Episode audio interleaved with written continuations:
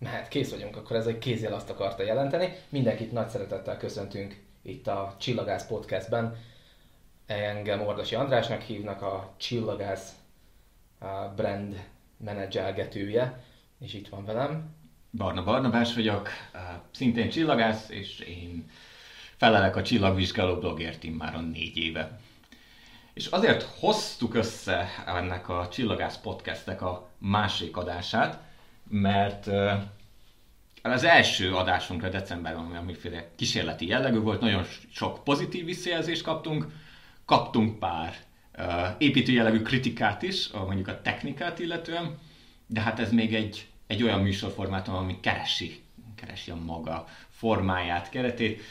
Úgyhogy ezért is döntöttünk most ezúttal egy kicsit podcastesebb műsorforma mellett, amivel sajnos megfosztunk titeket a két csillagász sugárzó látványától, de azért igyekszünk valamiféle uh, vizuális élményt biztosítani azoknak is, akik most élőben követik az adást a Facebook oldalunkon. Jó, és akkor én azt mondó vagyok, hogy vágjunk is bele. Uh, ott a következő bő egy órás műsorunkban nem feltétlenül időrendben, de azért többé-kevésbé logikai sorrendben fogunk végighaladni. Az első csillagászati vonatkozású, természetesen fizikai Nobel-díjazottól egészen a 2020-as év díjazottjaig, és közben pedig, ahogy múltkor is, számítunk a kérdéseitekre, bármikor, bármi nem világos, kíváncsiak vagytok valamire, írjátok meg kommentben, mi pedig igyekszünk rá válaszolni, amennyire tudásunktól telik. Mert azt azért szerintem le kell szögezni, hogy most is elég nagy fába vágtuk a fejszénket, már csak a tartalom mennyiségére gondolunk. Meg hát arra is gondoljunk, hogy ugye itt a csillagászati eredmények a, a csillagászat tudományának teljes spektrumából e, valósiak, tehát ennek megfelelően igen sok e, anyagot, tudásanyagot, információanyagot kellett földolgozni hozzá, hogy, hogy összeszedjük azt, hogy végül is a csillagászatnak milyen eredményeit ítélték meg Nobel-díjra valónak annak idején. És szerintem ezzel is kellene indítani a beszélgetést, hogy egy kicsit boncolgassuk azt, hogy mire is adnak Nobel-díjat, vagy mire nem adnak Nobel-díjat, illetve, hogy miért is nincsen csillagászati Nobel-díj. Milyen Nobel-díjak vannak? Ugye csillagászok mindez idáig több mint tucatnyian, tucatnyi témában fizikai Nobel-díjat kapták meg. Ennek az a folyamány, hogy ebbe a tudományterületbe, a kémiaiba, biológiaiba, közgazdaságiba, vagy béke nobel vagy nehezen beilleszthető a csillagászati kutatások. De azt is el kell mondani, hogy a 20. század első évtizedeiben ez még ez sem volt triviális. Volt jó néhány olyan kutató, aki egészen 1950-es évekig bőven-bőven megérdemelte volna a, egy fizikai Nobel-díjat, mégse kapta meg, pontosan azért, mert a megfigyelési vagy pedig az elméleti asztrofizikai kutatási területen dolgozott. Így van, illetve azt is érdemes megfigyelni majd szerintem a, a mai kis összeállításból. Lévén, hogy nagy, nagyjából időrendben igyekeztünk haladni, ebből majd nagyon szépen az is ki fog tűnni, hogy ugye a, a Nobel-díjat legfeljebb három felé osztják el, legalábbis a fizikai Nobel-díjat mindenképpen csak három felé oszt, osztják el, és ennek folyamányaként mostanában már egyre sűrűbb, sőt szerintem az a rendszeres, hogy mind a három pozíció kiosztása kerül, míg például a, a, a kezdetekben, mondjuk a 20. század első felében jellemzően ezt egy ember kapta meg. Mondhatni, maximalizálják a Nobel-díjasoknak a számát. Van. De hát ez azért is van, mert a csúcs kutatások, azok már nem egy-egy ember fejéből pattannak ki, hanem tipikusan akár több száz vagy több ezer ember közös, munka, közös több éven folyó munkájának a gyümölcse, és ilyenkor borzalmasan nehéz lehet kiemelni azt, akár csak három embert, akik díjban részesülnek, és az összes többi pedig hát meg lesz nevezve nyilván majd a méltatásokban, Köszönet nyilvánításokban. Köszönet nyilvánításokban. Elmondhatja, hogy Nobel-díjasokkal dolgozott együtt, de szinte bizonyosan sose fog részesülni ebben a legmagasabb tudományos díjban. Ez, ez számomra legalábbis érdekes volt, hogy a, a fizikai Nobel-díjat osztották ki a, a legtöbb évben. Az volt a legkevesebb szer elhanyagolva. Ugye voltak évek, például világháborúk idején, amikor amikor egy kicsit átcsoportosították a, a különböző összegeket a, a következő években. Mondjuk úgy, hogy sok, sok év volt, amikor a béke Nobel-díjat azt, azt nyugodtan el lehetett hanyagolni. Így van. Fizikai csak néhány maradt ki. De ahogy mondtam, csillagászati vonatkozású témákban csak az 50-es évek második felétől lehetett számítani. Uh, mégis, mégis az első díjazottunk, itt a, akiket sorra fogunk venni ezen a mai listán, még a 20. század első felében uh, kerül díjazása, ő pedig nem más, mint Viktor Franz Hess, aki a kozmikus sugárzás felfedezéséért részesült a fizikai Nobel-díjban. Mi is ez a kozmikus sugárzás? Azt fontos leszögezni, hogy itt kapásban a név nagyon megtévesztő. Ezt, ezek valójában nem sugárzás, nem úgy kell elképzelni, mint, mint mondjuk a fényt, hanem ezek ténylegesen apró részecskék, nagy energiájú részecskék, amelyek a földi légkörben különböző hatásokat keltenek. De amikor Viktor Hess belevágott ebbe a korszakalkotó kísérletsorozatába, amiről mindjárt beszélni fogunk, még mindezt nem lehetett tudni. A kiindulási probléma az volt, hogy honnan is származik a levegő, például itt a földfelszínen a levegőnek a vezető képessége. Miért nem tökéletesen szigetelő a levegő közeg? Ugye erre két, alapvetően két elmélet létezett, de jóval jobban tartotta magát az az ötlet, hogy hát például a földfelszín alatt lévő radioaktív elemekből származik ez az ionizáló sugárzás, amiben van is ráció, viszont Viktor Hess pont azt mutatta ki, hogy kísérleti eredmények ennek ellent mondanak.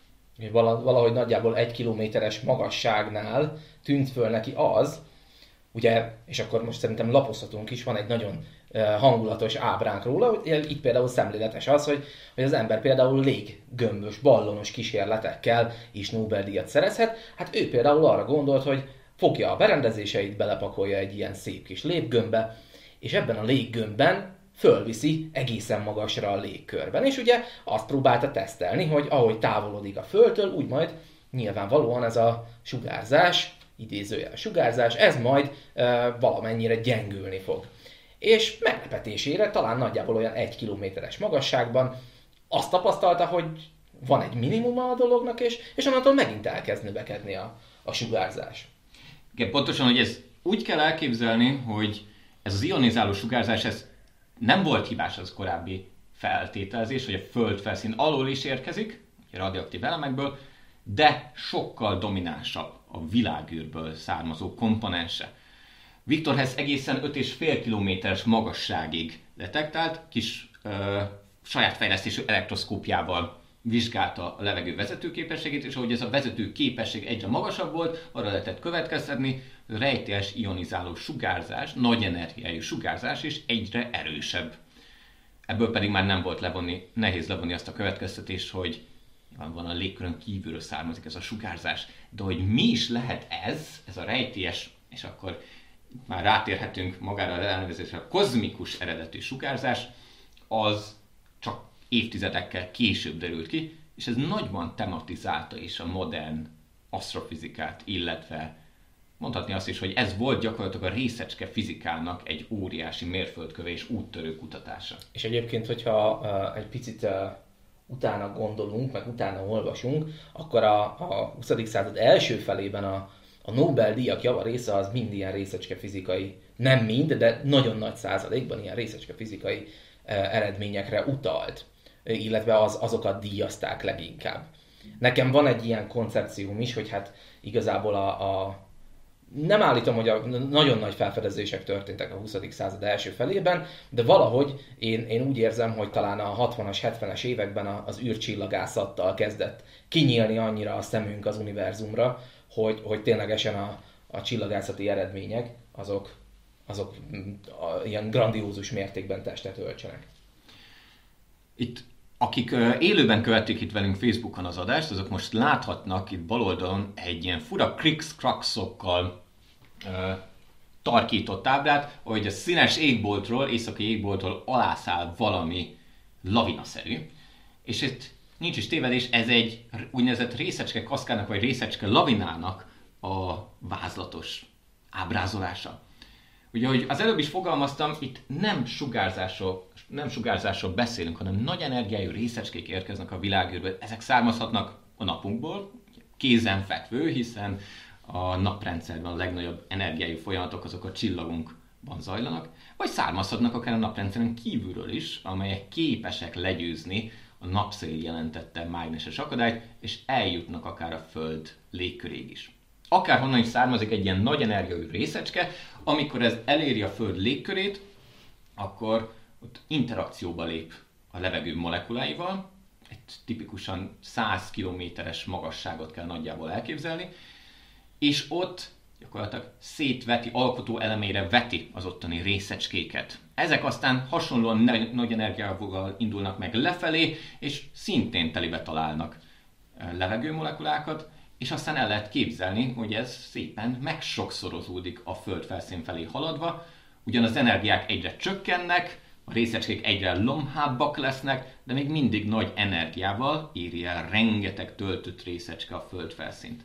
További különlegessége pedig ennek a folyamatnak, hogy nem, már nem molekulák keletkeznek ezekben a részecske ütközésekben, hanem olyan pionok, mezonok, pozitronok, amelyeket egyébként a kori kor technikai vívmányai mellett elő se lehetett állítani. Éppen ezért volt Viktor Hess kutatása úttörő jelentőségű, ugyanis egy olyan folyamatot indított be a részecske fizikában, amely rengeteg-rengeteg további uh, részecske fizikai felfedezéshez vezetett. Például 48-ban a pont ezen részecskéknek a detektálása a kifejlesztett kötkamra kifejlesztése kapott Nobel-díjat. 49-ben japán kutató Yukawa eredményei, hogy kimutatta a mezonok léztezését szintén ezen részecske lavinákból. 50-ben uh, Powell, amerikai kutató, pionok felfedezésért kapta a Nobel-díjat. Mindezek gyakorlatilag Hess úttörő felfedezésének a következményei, hogy ki tudták használni ezen részecske záporokat részecske fizikai kutatásokra. Illetve nem szabad el, elfelejteni, megemlíteni, hogy 36-ot írunk, akkor már megosztva adták a Nobel-díjat, Dr. Hess mellett kevésbé ismert név Carl David Anderson is ekkor kapta. Ő ugyan Hess-től néhány éve később végezte a kutatásait, ő a pozitron és a műon eh, kutatásáért és felfedezéséért, kimutatásáért kapta eh, megosztva a Nobel-díjat. Tehát ahogy egy, mondhatni, ahogy egy űrből érkező kozmikus részecske elindít egy részecske kaszkádot a légkörben, ugyanúgy indított el egy Nobel-díj labinát Hess felfedezése egészen az 50-es évekig. Hát én nagyon remélem egyébként, hogy valami egészen hasonló labinát élünk meg a, a csillagászati Nobel-díjak kapcsán és a jelen időnkben, de, de ne ugorjunk ennyire előre. Annyiban szerintem azonban előre ugorhatunk, hogy rátérhetünk a következő kivesézendő Nobel-díjra.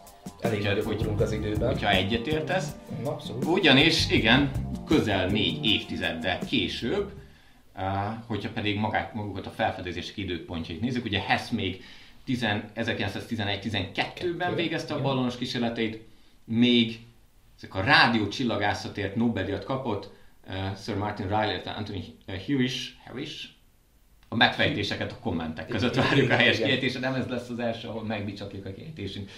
Szóval Anthony Hugh is a munkásságát főleg a 60-as években végezte.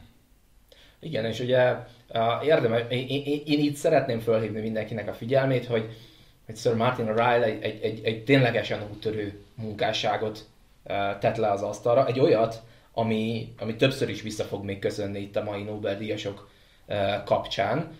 Eh, ez a bizonyos eh, apertúra szintézis technika, amit a rádió csillagászatban használnak, ez az, amivel olyan eh, szögfelbontások érhetők el, amivel ténylegesen az aprólékos részleteit láthatjuk bizonyos rádióforrásoknak.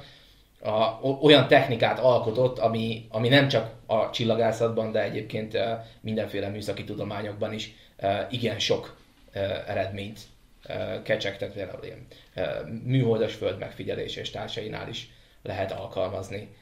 És még ki tudja hányat lehetne itt felsorolni, igazából én, én lehet, hogy bele sem mernék menni, hogy, hogy, hogy hány alkalmazása van. Ténylegesen ez egy, ez egy grandiózus uh, munka, ami, ami mögött áll, és abszolút megérdemelt volt ez a Nobel. Szerintem azért sem menjünk bele, mert ha bár kétségkívül Martin Rajnak a munkássága az úttörő jelentőségű volt, de viszont Hewisnak, illetve az ő diákjának a története az viszont bizonyos szempont. Te azt mondod, hogy szaftos, én azt mondom, hogy érdekes, tudománytörténeti jelentőséggel is. Ugye, aki még harmadikként itt szerepelhetne, az nem más, mint uh, Joycelyn Bell, aki Jocelyn?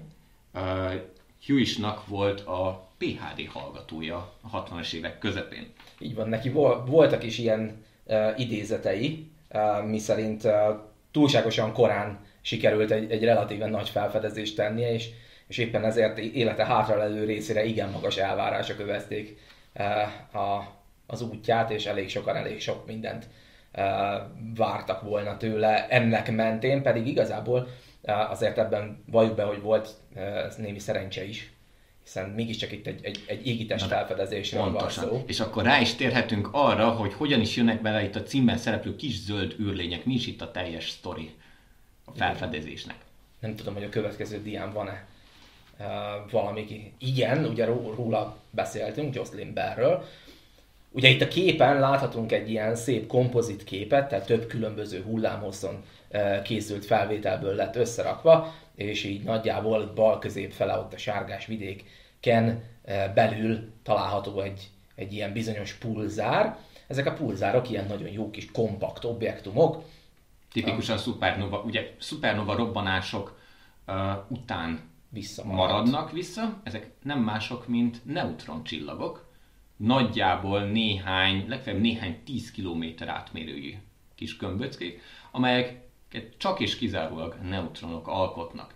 Rendkívül exotikus, rendkívül extrém objektumok. A pulzároknak pedig abban különlegesek még ennek tetébe, hogy mágneses erővonalaik mentén folyamatosan sugárzást bocsájtanak ki. Ez nagyon jól detektálható a rádiótartományban. Ugye itt a, a, az alsó kis képen is egész jól látszik, hogy a pólusai fele, ugye ez a mágneses tér egy ilyen e, elég e, gyors forgásból eredő mágneses tér, ami ugye a pólusai irányába e, egy, egy jól detektálható sugárzást okoz, és az a sugárzás, amit megfigyeltek, az árulta el ezeknek a, az égitesteknek a, a, a jelenlétét. Ráadásul ugye lévén, hogy, hogy itt a forgásból következően például, hogyha uh, most a precessziót próbálom... Nem menjünk bele szerintem ne, ne, nem menjünk bele. Tehát, nem. A... Itt egyszerűen csak arról van szó, leegyszerűsítve, hogy ha és amennyiben a forgástengely nem esik egybe, itt az uh, kis ábrán is uh, mutatott rózsaszínes uh, tengelyjel, amely irányba részecskéket lövel ki a pulzár, akkor ez a pulzár világító torony mintájára körbe-körbe kezdi el szórni a rádió tartományban kimutatható sugárzását. Ez pedig időről időre megjelenik nekünk. Ha szerencsék ha vagyunk. Pont beleállunk a látóirányba, amerre küldi ezeket a, a rádiójeleket, és ebben volt szerencséjük a, az említett kutatóknak, hogy ténylegesen pont arra irányították a távcsövet, amerről pont érkezett egy ilyen jel, és ennek az volt a, a, a szépsége, hogy ez, ez, ez ténylegesen óramű pontosságra érkezett mindig ugyanakkor. Na most ez az, amit e, elsőre e, nagyon sok mindenre lehetne vélni, és ebbe például beletartozott az is, hogy ne adj Isten, ez egy e, földön kívüli civilizációnak az első és ez fogott most, üzenete. És ez most nem valami szenzációhajház túl magyarázása a dolgoknak, hanem amikor a képen látható hölgy, ugye Jocelyn Bell, először sikerült reprodukálni a méréseket, akkor már ez gyakorlatilag úgy kell elképzelni, mint egy nagyjából bő másodperces gyakorisággal felvillanó jelet. Mint egy kis sörtét, hogyha az idő függvényében ábrázoljuk a rádiójel erősségét. Másfél másodpercenként fölvillan, ugye mert másfél másodperc alatt fordult körbe a pulzár, ezt akkor még nem tudták, hogy ez mi lehet ez a sörte. Joyce Ben megmutatta témavezetőjének, ugye Anthony Hughes, és Hughesnak legendák szerint az első reakciója az volt, hogy könnyen lehet, hogy ez mesterséges eredetű, és akkor még nem hangzott el a kis zöld emberkék, de később maga Joycelyn Bell fakadt ki állítólag, hogy ő csak egy PHD-t szeretett volna összehozni, a kis zöld emberkék pedig belemásztak a munkásságába. Így van, mostanában pont sok idézetet olvastam tőle.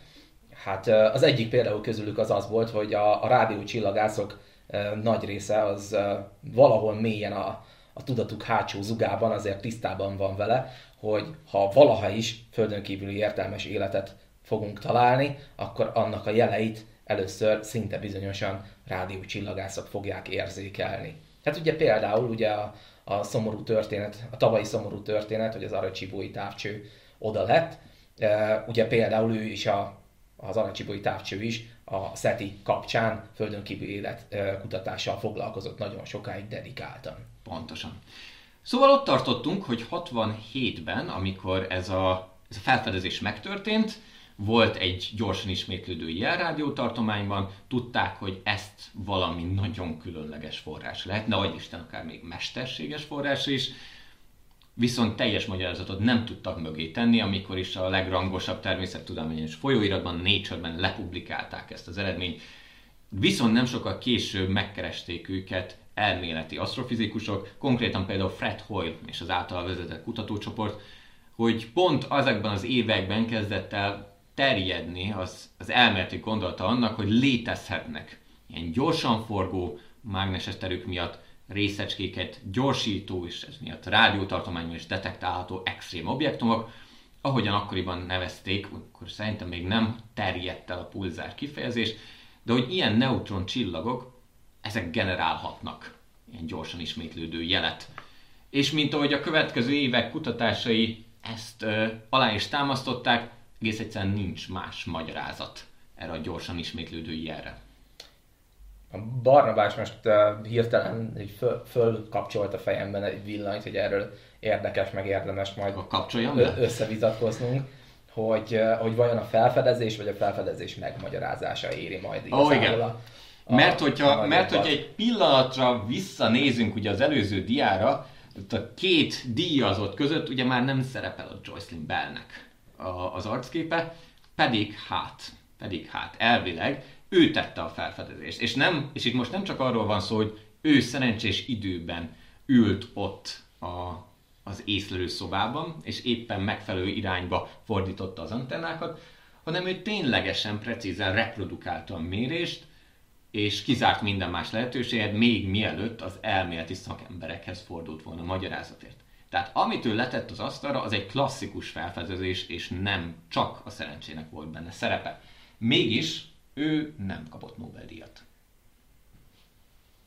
Igen, itt most hozzá lehetne tenni még a, a statisztikát, hogy ha jól emlékszem, akkor 58 darab nőt díjaztak eddig fizikai, nem, nem fizikai, ugye általánosságban véve Nobel-díjjal, bármilyen Nobel-díjjal, és hát maga Jocelyn Bell is nyilatkozott ilyet annak idején, hogy, hogy hát a, a, a politikai helyzet nem feltétlenül támogatta ezt a, ezt a döntést, pontosabban ezt a döntést támogatta, hogy, hogy ő ne legyen... Ezt tudod, ez nehéz de... kérdés, mert nekem ugyan viszonylag kevés tapasztalat, személyes tapasztalatom van a 60-as évek angol száz tudományos világával, én nehezen tudom elképzelni, hogy, hogy őt azért zárták ki a díjazottak köréből, mert hogy ő nő. Valószínűleg nem, nem is hinném, ez volt a fő, fő érv, ez, ez legfeljebb egy ilyen hátsó gondolat lehetett, viszont azt ő maga is elismerte később, hogy mint PhD hallgató eléggé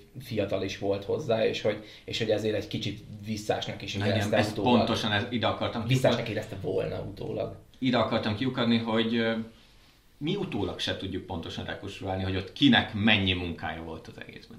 A, viszont, hogy majd később hamarosan láthatjuk, volt olyan, aki kvázi csak jókor volt jó helyen, egy mérőberendezés veled, és ő részesült Nobel-díjban. Ezen a logika mentén pedig, pedig szerintem Jocelyn Bell is megérdemelte volna. Az minden esetre bizonyos, hogy ő megbékélt ezzel a döntéssel, ugye ahogy mondtad, és abszolút, és abszolút mindig igyekezett, sőt még igyekszik is, és még mindig a, mind a mai napig aktív kutatónő, aláhúzni és kiemelni a témavezetőnek Hughes-nak az érdemeit, mi szerint miatta lett ez, eh, ez egy úttörő munkásságú kutatás, és miatta juthatott el a tudományos világ szélesebb köreihez ennek a pulzárnak a felfedezése. Azt hiszem, a, amit említettél, ahhoz csak egyet kell kattintanunk előre. Ó, de várjál, még, még hogyha, mert ez egy nagyon színes történet ennek az egész pulzárnak, a, az első pulzárnak a felfedezése. és, és mindenképpen szerettem volna egy kis olyan reklámot még itt elsütni, még mielőtt tovább lépünk. Ó, igen. Mert hogyha valaki kíváncsi ennek a teljes történetére, született egy egészen korrekt cikk, a Magyar Csillagászati Egyesület évkönyvében, ez a Meteor Csillagászati évkönyv, 2017-es tes- kiadást tessék keresni, és hogyha az ember lapozgatja a tartalomjegyzéket, akkor itt rögtön talál egy földön kívül üzenetektől a gravitációs hullámokig 50 éve fedezték fel az első pulzárokat című cikk. Szerzők között Nagy Andrea, Szalai Tamás, Pinkó József és Ordasi Tamás. Ordasi Tamás. Fogalmam sincs, miről beszélsz. Nem tudom ki ez az Orlasi Tamás, de, Egyébként- de bizt, egyébként ma- egy ma- nagyon szép cikket írt a Meteorba. Részben. Igen, tehát ez, ez, ez egy koprodukciós cikk. Itt, a, itt az aláhúzandó üzenet az, hogy olvassatok Meteor évkönyveket, mert nagyon jó cikkeket találtok benne évről évre, és például az első pulzár felfedezés, és szerintem nagyon szépen és alaposan körüljártuk ebben a néhány oldalban. Úgyhogy én most már teljesen Megvolt a reklám helye. tiszta lelkismerettel léphetünk tovább a következő nagy felfedezésre. ahol meg is érkezünk oda, amit a Barna már emlegetett, hogy az ember jó helyen van, jó időben, és éppen a megfelelő dolgot figyeli meg. A sugárzás a háttérből, mikrohullámon is. Ugye a kozmikus mikrohullámú háttérsugárzásért, ugye az angol rövidítése a CMB, ennek felfedezéséért kapták Cosmical Microwave Background. Mondjuk el csak, hogy a Cos- Cosmic Microwave Background. Szép, szép angol kifejezés, és ezt a CMB nevet viseli, ezért járt 1978-ban Nobel-díj. A két úriember pedig, aki kapta, Arno Allen Penzias és Robert, Robert Woodrow Wilson, egy kicsit bele lehet törni a nyelvet, hogyha nagyon akarja az ember, ők ketten voltak azok, akik a, a maguk eh, gyönyörűséges rádió távcsövével először eh, detektálták ezt a bizonyos jelet. Hát valahogy így nézett volna ki, ahogy a, a képen is, ábrán is látjuk, eh, az, amit ők láthattak volna ők, ők nem igazán láttak ebben a, ebben a, a háttérsugárzásban mintázatot, hanem, hanem inkább csak egy ilyen mindent is kitöltő, úgynevezett fekete test és, sugárzás. itt, és itt a, és itt a minden, minden szót kell aláhúzni, ugyanis Penzias és Wilson a saját rádió detektorukkal úgy tapasztalták, hogy minden irányban lehet detektálni ezt a mikrohullámú sugárzást. Ezért is hívják háttérsugárzásnak, mert hogyha minden irányból jön, akkor Így olyan, mint hogy- a háttérből jönne, egy színpadi képnek a hátteréből érkezne. Itt, ami az ábrán kicsi, a nagy zöldségben egy kicsi fényes sávot látok, az nem más, mint a tejút.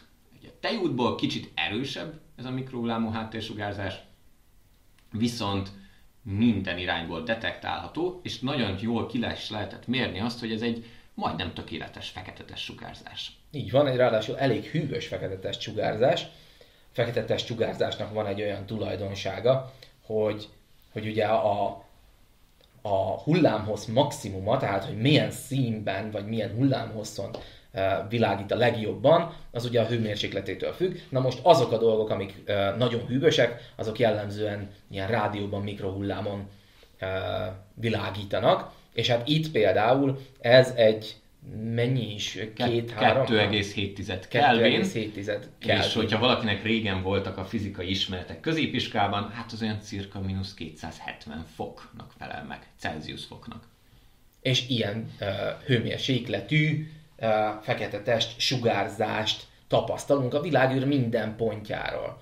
És hát igazából Penzias és Wilson, ők, ők sokkal inkább instrumentális emberek voltak. Hát az, ugye, hogyha valaki most utána keresne, hogy Penzias és Wilson hány tudományos cikket tett le az asztalra, akkor egy nagyon alacsony számot kapna, amely konvergálna az egyhez.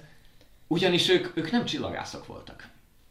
Ők egy telekommunikációs cégnek voltak a szakemberei, és ezen ö, cégnek a, az átjátszó állomása, azt hiszem egy átjátszó állomás, de a következő képen láthatjuk is magát a masinát, ez a borzalmas, hangsz, óriási hangszerre hasonlító gép itt a háttérben. Én nagyot hallom. ezt, ezt kell, köszönjük a szóváltatást, megegyeztük, hogy nem lesznek szóviccek. Én- én én, én is elnézést kérek. Szóval, hogy a, ez, a, ez az alapvetően nem tudományos célokra épített berendezést kellett volna kalibrálniuk és tökéletesíteniük. És az jött ki, hogy bármerre is fordítják a berendezést, bármelyik irányba hallgatóznak, minden, mindenhonnan jön egy zavaró zaj, egy jel, itt először galamboknak hittek, de ugye a galambok azért nem minden irányból repülnek, kis takarították ezt a hatalmas kürtőt, majd pedig jobb hiány lepublikálták felfedezésüket, ez egy pusztán obszervációs. Tehát leírták, hogy ezt látjuk. Ha valakinek van ötlete, jelentkezzen.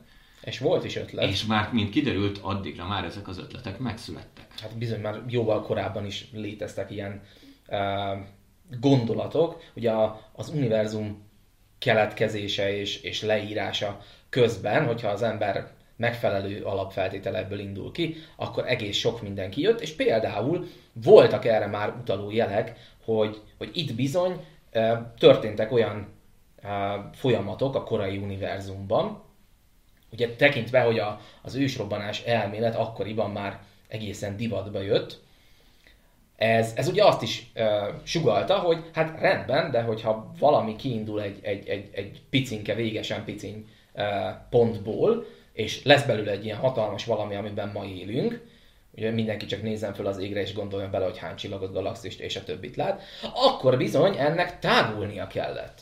És ennek a tágulásnak a során volt egy olyan pont, amikor, amikor bizony nagyon sűrű volt a dolog, és ott egészen extrém részecske fizikai folyamatok zajlódtak le. Konkrétan szakszóval úgy mondjuk, hogy egy ideig, az első emlékeim szerint 300 ezer évig, a fény nem volt képes szabadon terjedni, egyszerűen olyan sűrű volt az univerzumnak az anyaga. Viszont ahogy ez az, ez az anyag halom, ez folyamatosan tágult és folyamatosan hígult, így eljött az a pont, amikor a fény, szakszóval úgy mondjuk, hogy lecsatolódhatott, vagyis szabadabban kezdett el terjedni. Várjunk, az nem, nem hamarabb volt, hogy a, a 300 ezer év az, a, az, amikor megjelennek az első csillagok? Nem, nem, az még jóval később lesz. Az még azután? Az még bőven később lesz. Hár, nagyjából 300 ezer év, de egy plusz-minusz néhány százezret nyugodtan hozzá lehet képzelni, főleg plusz.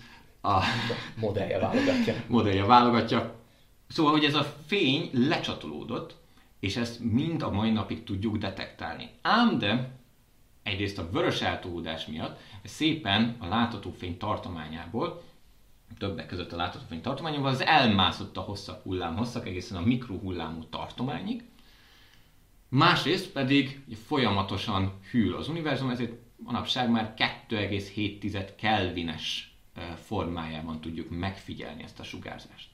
Még egyszer itt a fontos, hogy ezt, ezt nem látjuk, ezt nem érezzük, viszont ez kitölti az egész univerzumot. Mindenhol ott van, minden felé lehet detektálni, egy minimális sugárzás, ami nagyjából úgy tűnt még ekkor, hogy ezt a, ezt a felfedezést Penzias és Wilson 1965-ben tették, és akkor publikálták az eredményeiket. A 60-as években még úgy tűnt, hogy ez egy teljesen sima eloszlás. Tehát nincsenek benne semmiféle lyukak, nincsenek benne kiugró értékek, mindenhonnét jön ez. No de. No de, uh, majd ezt későbbiekben látjuk, még nem spoilerezünk semmit. Kicsit még kanyarodjunk vissza ennek az elméleti magyarázatára, ugyanis ugye, 60-as évek végére ennek már kidolgozott modellje volt, és ezt a kidolgozott modellt többek között George Gamov uh, nevéhez fűződik. Talán mondhatjuk azt, hogy, hogy az ő neve fényjelzi leginkább azt a tudományos munkát, ami, ami leírta ennek a CMB-nek a keletkezését, és Gamov nagyon pontosan becsülte meg, hogy ha tudnánk detektálni ezt a mindenhonnan érkező mikrohullámú háttérsugárzást, akkor szerint becslése szerint olyan 5-10 kelvines hőmérsékletűnek kéne látnunk. Na most ehhez képest, amit Penzias és Wilson kimért, az 2,7 Kelvin, tehát nagyon-nagyon a közelében járt Gamov. Mégis Gamov nem részesült a Nobel-díjban, és ennek nagyon prózai oka van, ugye, hogy itt a képen a sarokban látható szám is jelzi, Penzias és Wilson 1978-ban uh, díjazta a Svéd Tudományos Akadémia, Gamov viszont a 60-as évek végén, emlékeim szerint 10 évek korábban már elhunyt. És a Nobel-díjaknak szigorú szabályai, hogy posztumusz díjazott nincs, csak élőket díjaznak. És nem tudom, hogy ki, kiemeltük-e, kihangsúlyoztuk-e, hogy, hogy alapvetően a, a Nobel-díj az nem egy életműdíj, tehát nem, nem kifejezetten egy egész munkásságra Hanem egy hanem egy kutatási eredmény. kutatási eredményre, igen. Így. Hogy mennyire határozott ez, ez az idővel, időnként elmosódtak ezek a határok, de itt például nagyon jól tetten érhető a, a Nobel-díjnak az eredeti szándéka. Egy felfedezésért legfeljebb három ember kaphat, mindegy, hogy milyen szakmájúak, mindegy, hogy mit tettek le a diák az asztalra, hogyha az a felfedezés előrébb mozdítja a tudományt, jár a Nobel-díj. Így lehetett, hogy két nem csillagász is részesült csillagászati témában fizikai Nobel-díjjal. Ó, ez lenne az én kium, de egy kicsit elvesztettem a fonalat, hogy ho- hova is szerettünk volna kiukadni vele? A következőhöz? Uh, nem, szerintem a következőkben áttérhetünk arra, hogy ha, ha úgy gondolt, hogy befejeztük ezt a témát. Én, én, én nem fűztem volna. Egyébként továbbra is bátorítanák mindenkit, hogy a kérdés van az itt elhangzottakkal kapcsolatban, Hogy csak bátran. akkor, akkor bátran tegyétek föl a Facebook kommentek között, hogyha pedig nincsen, akkor tovább is mozdulhatunk, amennyiben a technika is úgy akarja. Kicsit fölpörgetjük most a, az időkerekét, ugyanis azt az elején nem hangsúlyoztuk ki, de ugye több mint tucatnyi csillagászati Nobel-díjon kellene átrágnunk magunkat, és hát köt minket az időlimit. Úgyhogy, úgyhogy most a következőkben sorra veszünk néhányat, csak néhány mondatban, néhány percben összefoglalva, és aztán az utolsó harmadra rákanyarodva kicsit jobban, megint átbeszéljük jobban és részleteiben az utóbbi néhány év csillagászati vonatkozású Nobel-díjait. Így van. Akkor folytassuk is a sort szerintem Hans Albrecht Bethe, Béte, igen. Bethe, uh, BT-vel, aki uh, hát tulajdonképpen a, a csillagokban zajló fúziós folyamatokat írta le, és ő e- erre kapta a, a Nobel-díjat Tehát, hogy 1960 konkrétan a csillagok miért világítanak. Arra adott választ, ráadásul már a 30-as évek végén, ez 1937-ben Eltartott egy ideig, amíg fölismerték. igen, igen, igen, hát azért bizonyítani is kellett ezt. Nyilván. Fontos az is, hogy olyan, olyan eredmények kapnak Nobel-díjat, ami, ami alá is van támasztva. Tehát nem tehát csak nem- egy, egy jó hangzó elméletért, hanem amiben is van bizonyítva. Például a, lehetne a tavalyi évi Vénuszi foszfin. A vénuszi foszfént föl lehet emlegetni, hogy az még jó ideig nem fog Nobel-díjat kapni, ha kap egyáltalán valaha. Na de visszakanyodva a BT-hez, BT egy emlékeim szerint pont Gamov munkásságára alapozva, Gamov vetette föl először is, hogy például a napban a hidrogén atommagok, tehát gyakorlatilag protonok egyesülése vezet ahhoz, hogy hélium atommagokká alakulnak, és közben pedig energia szabadul fel. Ez az úgynevezett proton-proton ciklus uh, első leírása. Viszont gyorsan kiderült, már a, azon a konferencia végére, amit Gamov ezt ismertette a munkásságát, kiderült, hogy ez nem teljesen effektív, nem teljesen hatásos egy napszerű csillagban, és Béte egészítette ki ezt a proton-proton ciklust abban a formájában, ahogy mind a mai napig tanítják az egyetemeken. Később pedig, már a 40-es években, szintén együttműködve német kutatókkal, ő írta le először az úgynevezett CNO ciklust, ami pedig a nagy tömegű csillagokban domináns.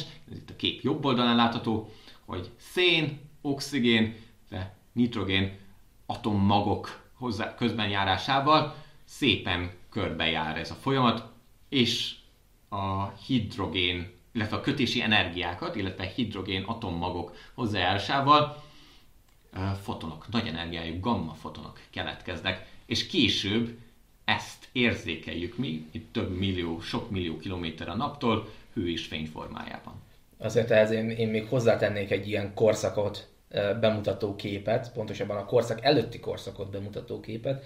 Talán valahogy a, amennyire én emlékszem még a Vinkó Józsi féle asztrofizika órákról, de talán a 20. 20. század elején, vagy még a 19. század végén, de nem sokkal előtte. Tehát ténylegesen néhány évtizeddel előtte még bőven gondolkoztak azon, hogy esetleg a napunk szenet éget, amit aztán ki lehetett számolni. Persze, hogy néhány ezer év Na tartana. Most, most fog beégni az irodalom tudásomba, de ez még Madács ember tragédiájában is elhangzott ez az ötlet. Igen, nekem is dereng. Hogy, hogy viszonylag kevés időnk van hátra.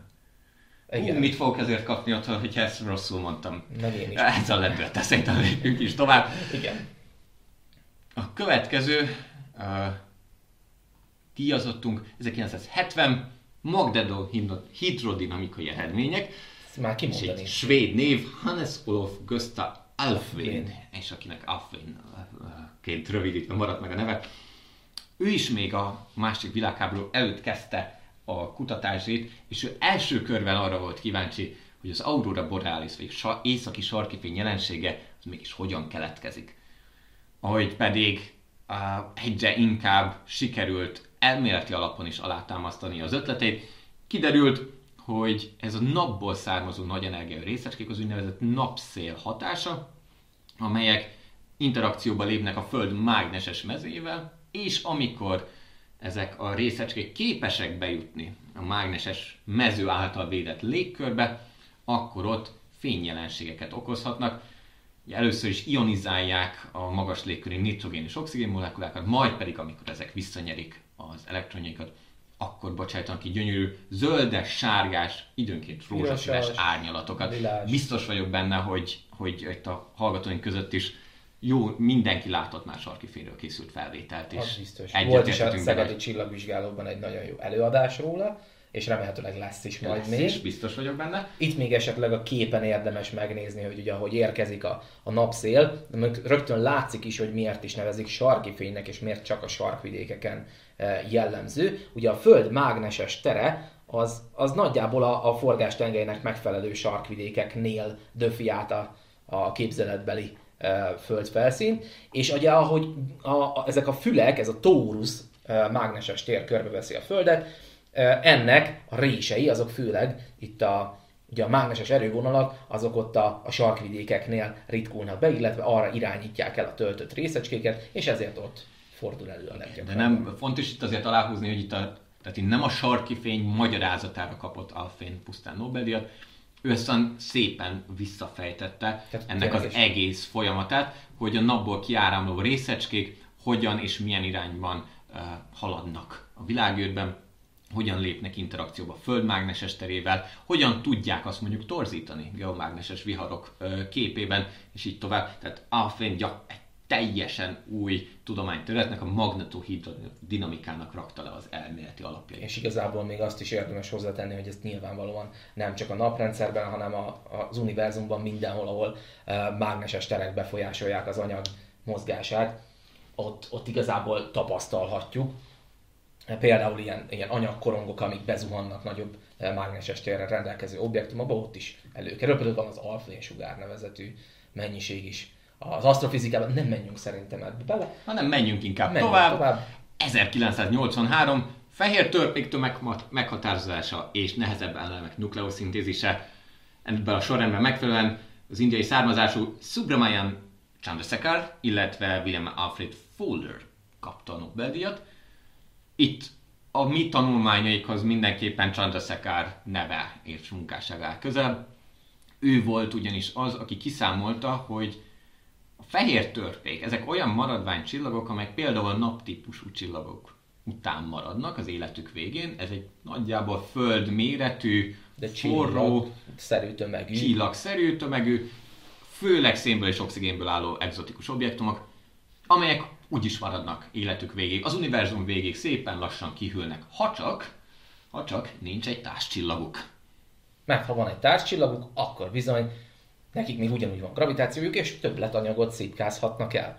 És egy nagyon különleges állapotban van a fehér törpék anyaga, nagyon különleges állapotot tart fent a fehér törpe magában, ami egy bizonyos határtömeg fölött igen heves folyamatokat indít be. Tehát ha ne adj Isten valamilyen távcsillagtól túl sok anyagot tud megszerezni ez a bizonyos fehér törpe, akkor bizony beindulnak ezek a kataklizmikus folyamatok, és hirtelen hatalmas mennyiségű energia felszabadulásával egyszer csak szupernovává válik. Fölrobbant gyakorlatilag, igen. Chandrasekhar pedig ezt a tömeghatárt számolta ki, és uh, többek között más kutatókkal együttműködve kínált végül egy teljesen pauzibilis, működőképes megoldást arra, hogy hogyan is robbanhat fel a csillag. Tehát, hogy András is említette, anyagot szipkázatásságától túllépi ezt a később róla elnevezett tömeghatárt, ez nagyjából 1,4 naptömegnek felel meg, és utána uh, instabilá válik. Uh, egyszerűen a fúzió uh, az fehér törpe belsejében elindul, és mivel úgynevezett elfajult állapotban ez az anyag, nagyon hosszas elméleti asztrofizikai fejtegetéseket vezet, de lényeg a lényeg, hogy megszalad a fúzió, és a megszaladat szó szerint kell ejteni, mert ez szétveti. Tulajdonképpen öngerjesztő folyamattá válik, és az egész fehér törpének az anyaga fúzió áldozatává válik, relatíve nagyon rövid időtartam alatt, és lévén, hogy ezt egy elég exakt tömeghatárnak tételezték föl, ezért legalábbis a, a kezdeti számolásokban ez egy határozott tömeghatárnak volt kiszámolva, ezért úgy gondolták, hogy mivel mindig pontosan ugyanakkor a tömeg robban föl, ezért a fényessége is mindig ugyanakkora. És ezért ezeket a szupernovákat úgynevezett standard, standard gyertyaként, mindig ugyanolyan fényel világító gyertyaként tekintették. Mára már egy kicsit árnyalódott a kép. De erről még beszélni fogunk a De erről még beszélni fogunk. William Alfred Fowlerről pedig csak tényleg nagyon röviden, egy mondatban, hogy ő ugye a nehezebb elemek keletkezését kapta. Ő azt mutatta ki, hogy például nagy tömegű csillagok robbanása után, vagy például ilyen úgynevezett egy típusú fehér törpe robbanásokat követően hogyan keletkezhetnek a periódusos rendszer nagy tömegszámú elemei. Arany, is. Például. És azon túlmenően És azon is. túlmenően is. Mindig ezeket a példákat szokták hozni. Mert hiszen, szép és csillog. Mert szép és csillog, és mindenkinél van, de egyébként ez egy jó gondolatiságot is ad a dolognak, hogy bizony azok az anyagok, amik itt a Földön megtalálhatók, azok valaha egyszer az univerzumban valahol egészen messzire keletkeztek. Lépjünk megint egy évtized az időben, 1993, megint csak valami egzotikus objektumokról van szó, neutroncsillagok kettőse, ez Ház és Taylor, azonban itt nem csak arról van szó, hogy itt két neutroncsillagról van szó, hanem egy speciális pulzáról egy kettős rendszerben. Ennek az a lényege, hogy ugye a pulzárokról már volt szó, ezek nagyon szépen gyakorlatilag órát, nem szó szerint is órát lehet hozzájuk igazítani, ahogy felvillannak időről időre. Ha viszont nincsenek egyedül, akkor a társ csillaguknak a gravitációs tere az kicsit befolyásolja ezt az órát, kicsit ingadozik a közös tömegközéppontjuk körüli keringés folytán.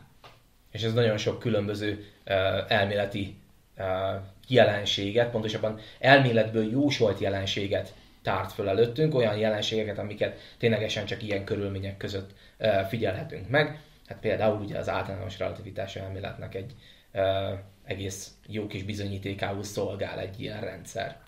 Például a későbbiekben is szerepet kapó gravitációs hullámok első közvetett kimutatására, ugyanis ez a később róluk elnevezett Haas-Taylor pulzár, ez azt mutatták a pulzár megfigyeléséből származó mérési adatok, hogy ez a kettős, ez egyre szorosabb pályán kering egymás körül. Ez nagyon, tehát úgy kell elképzelni, hogy egy közés tömegközéppont kerül, ez a két csillag folyamatosan kering, szóval egyre közel húzódnak egymáshoz, ezért egyre gyorsabban tesznek meg egy-egy kört.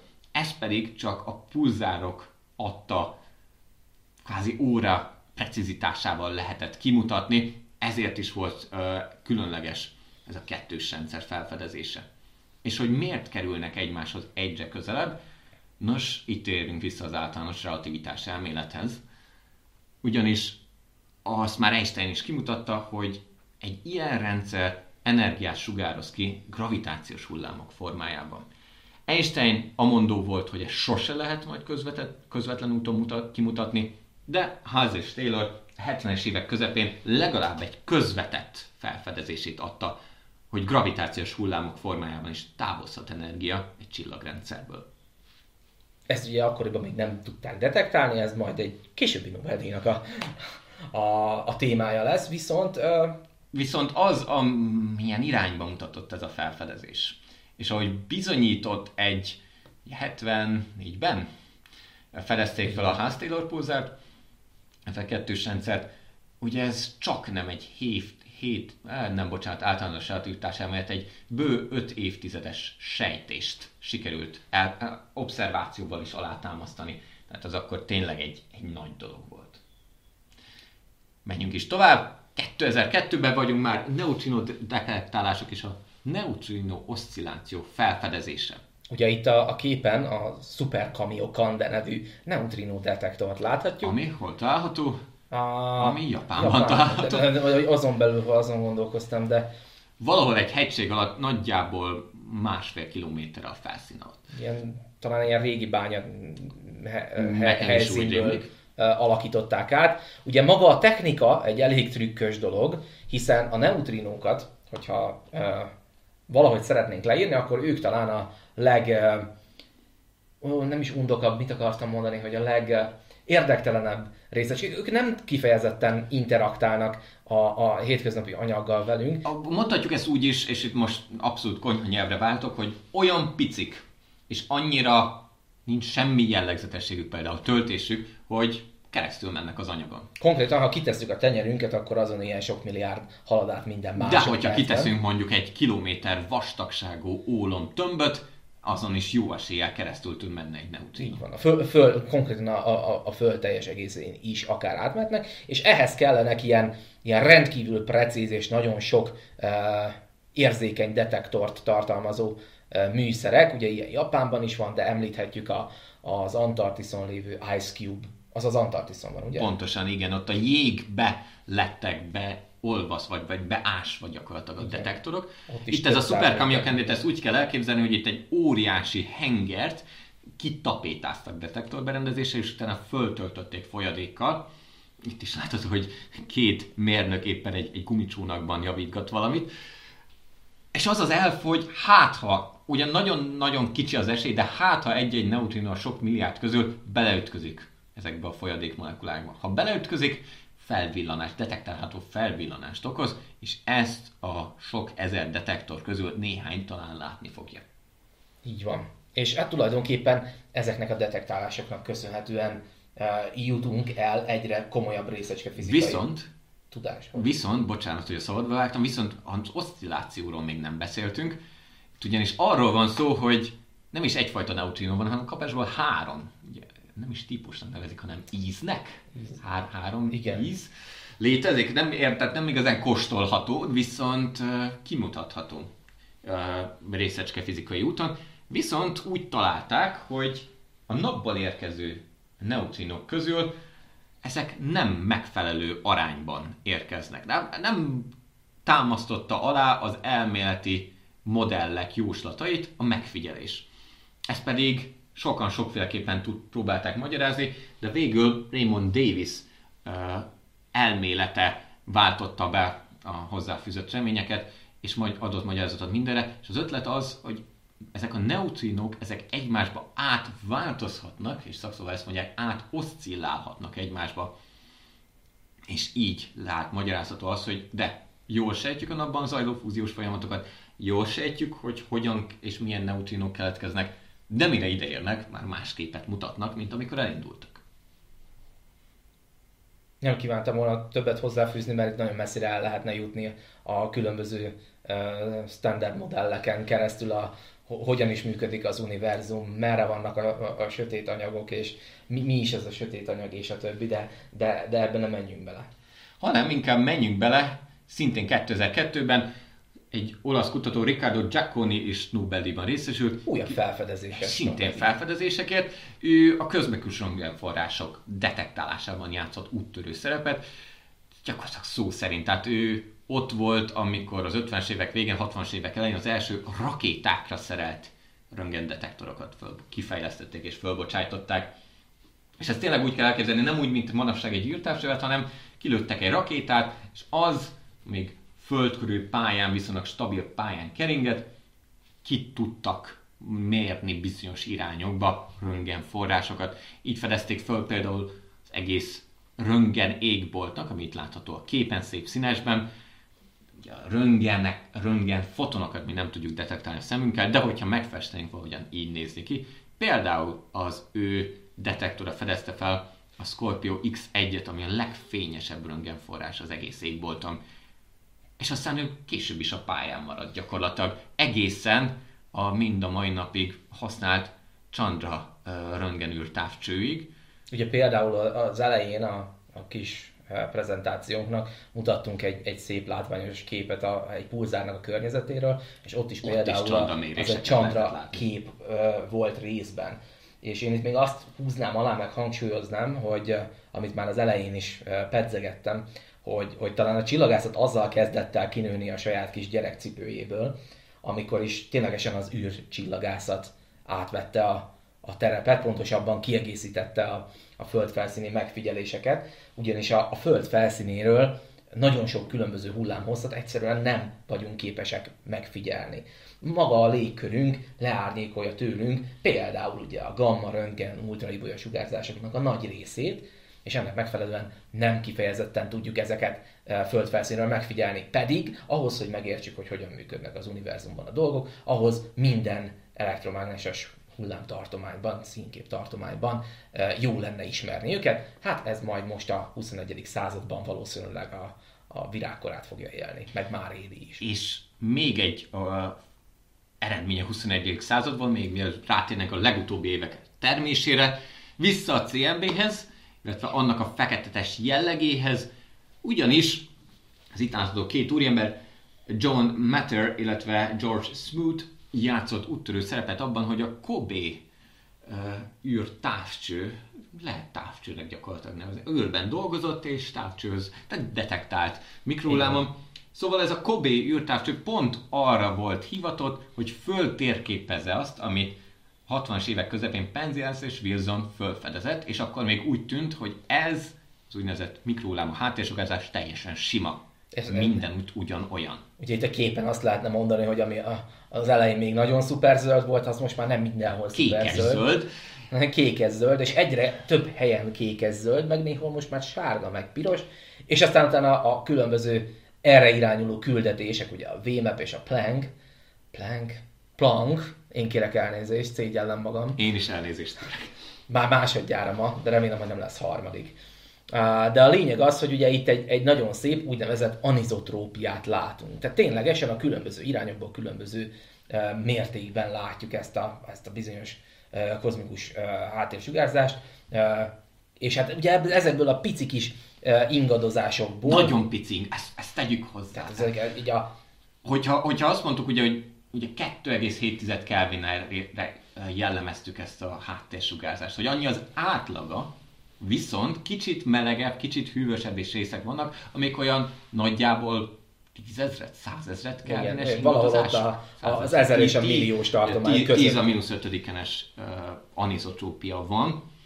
De nagyon picike. Ezt a kis ingadozás nagyon-nagyon picike, viszont megéri kimutatni, mert pontosan ezeknek az anizotrópiáknak, tehát ezeknek foltok méretéről gyakor- beszélünk gyakorlatilag, foltok mérete mutatja meg, hogy hogyan is oszlott el az anyag nagyjából 300 ezer évvel az ősrobbanást követően.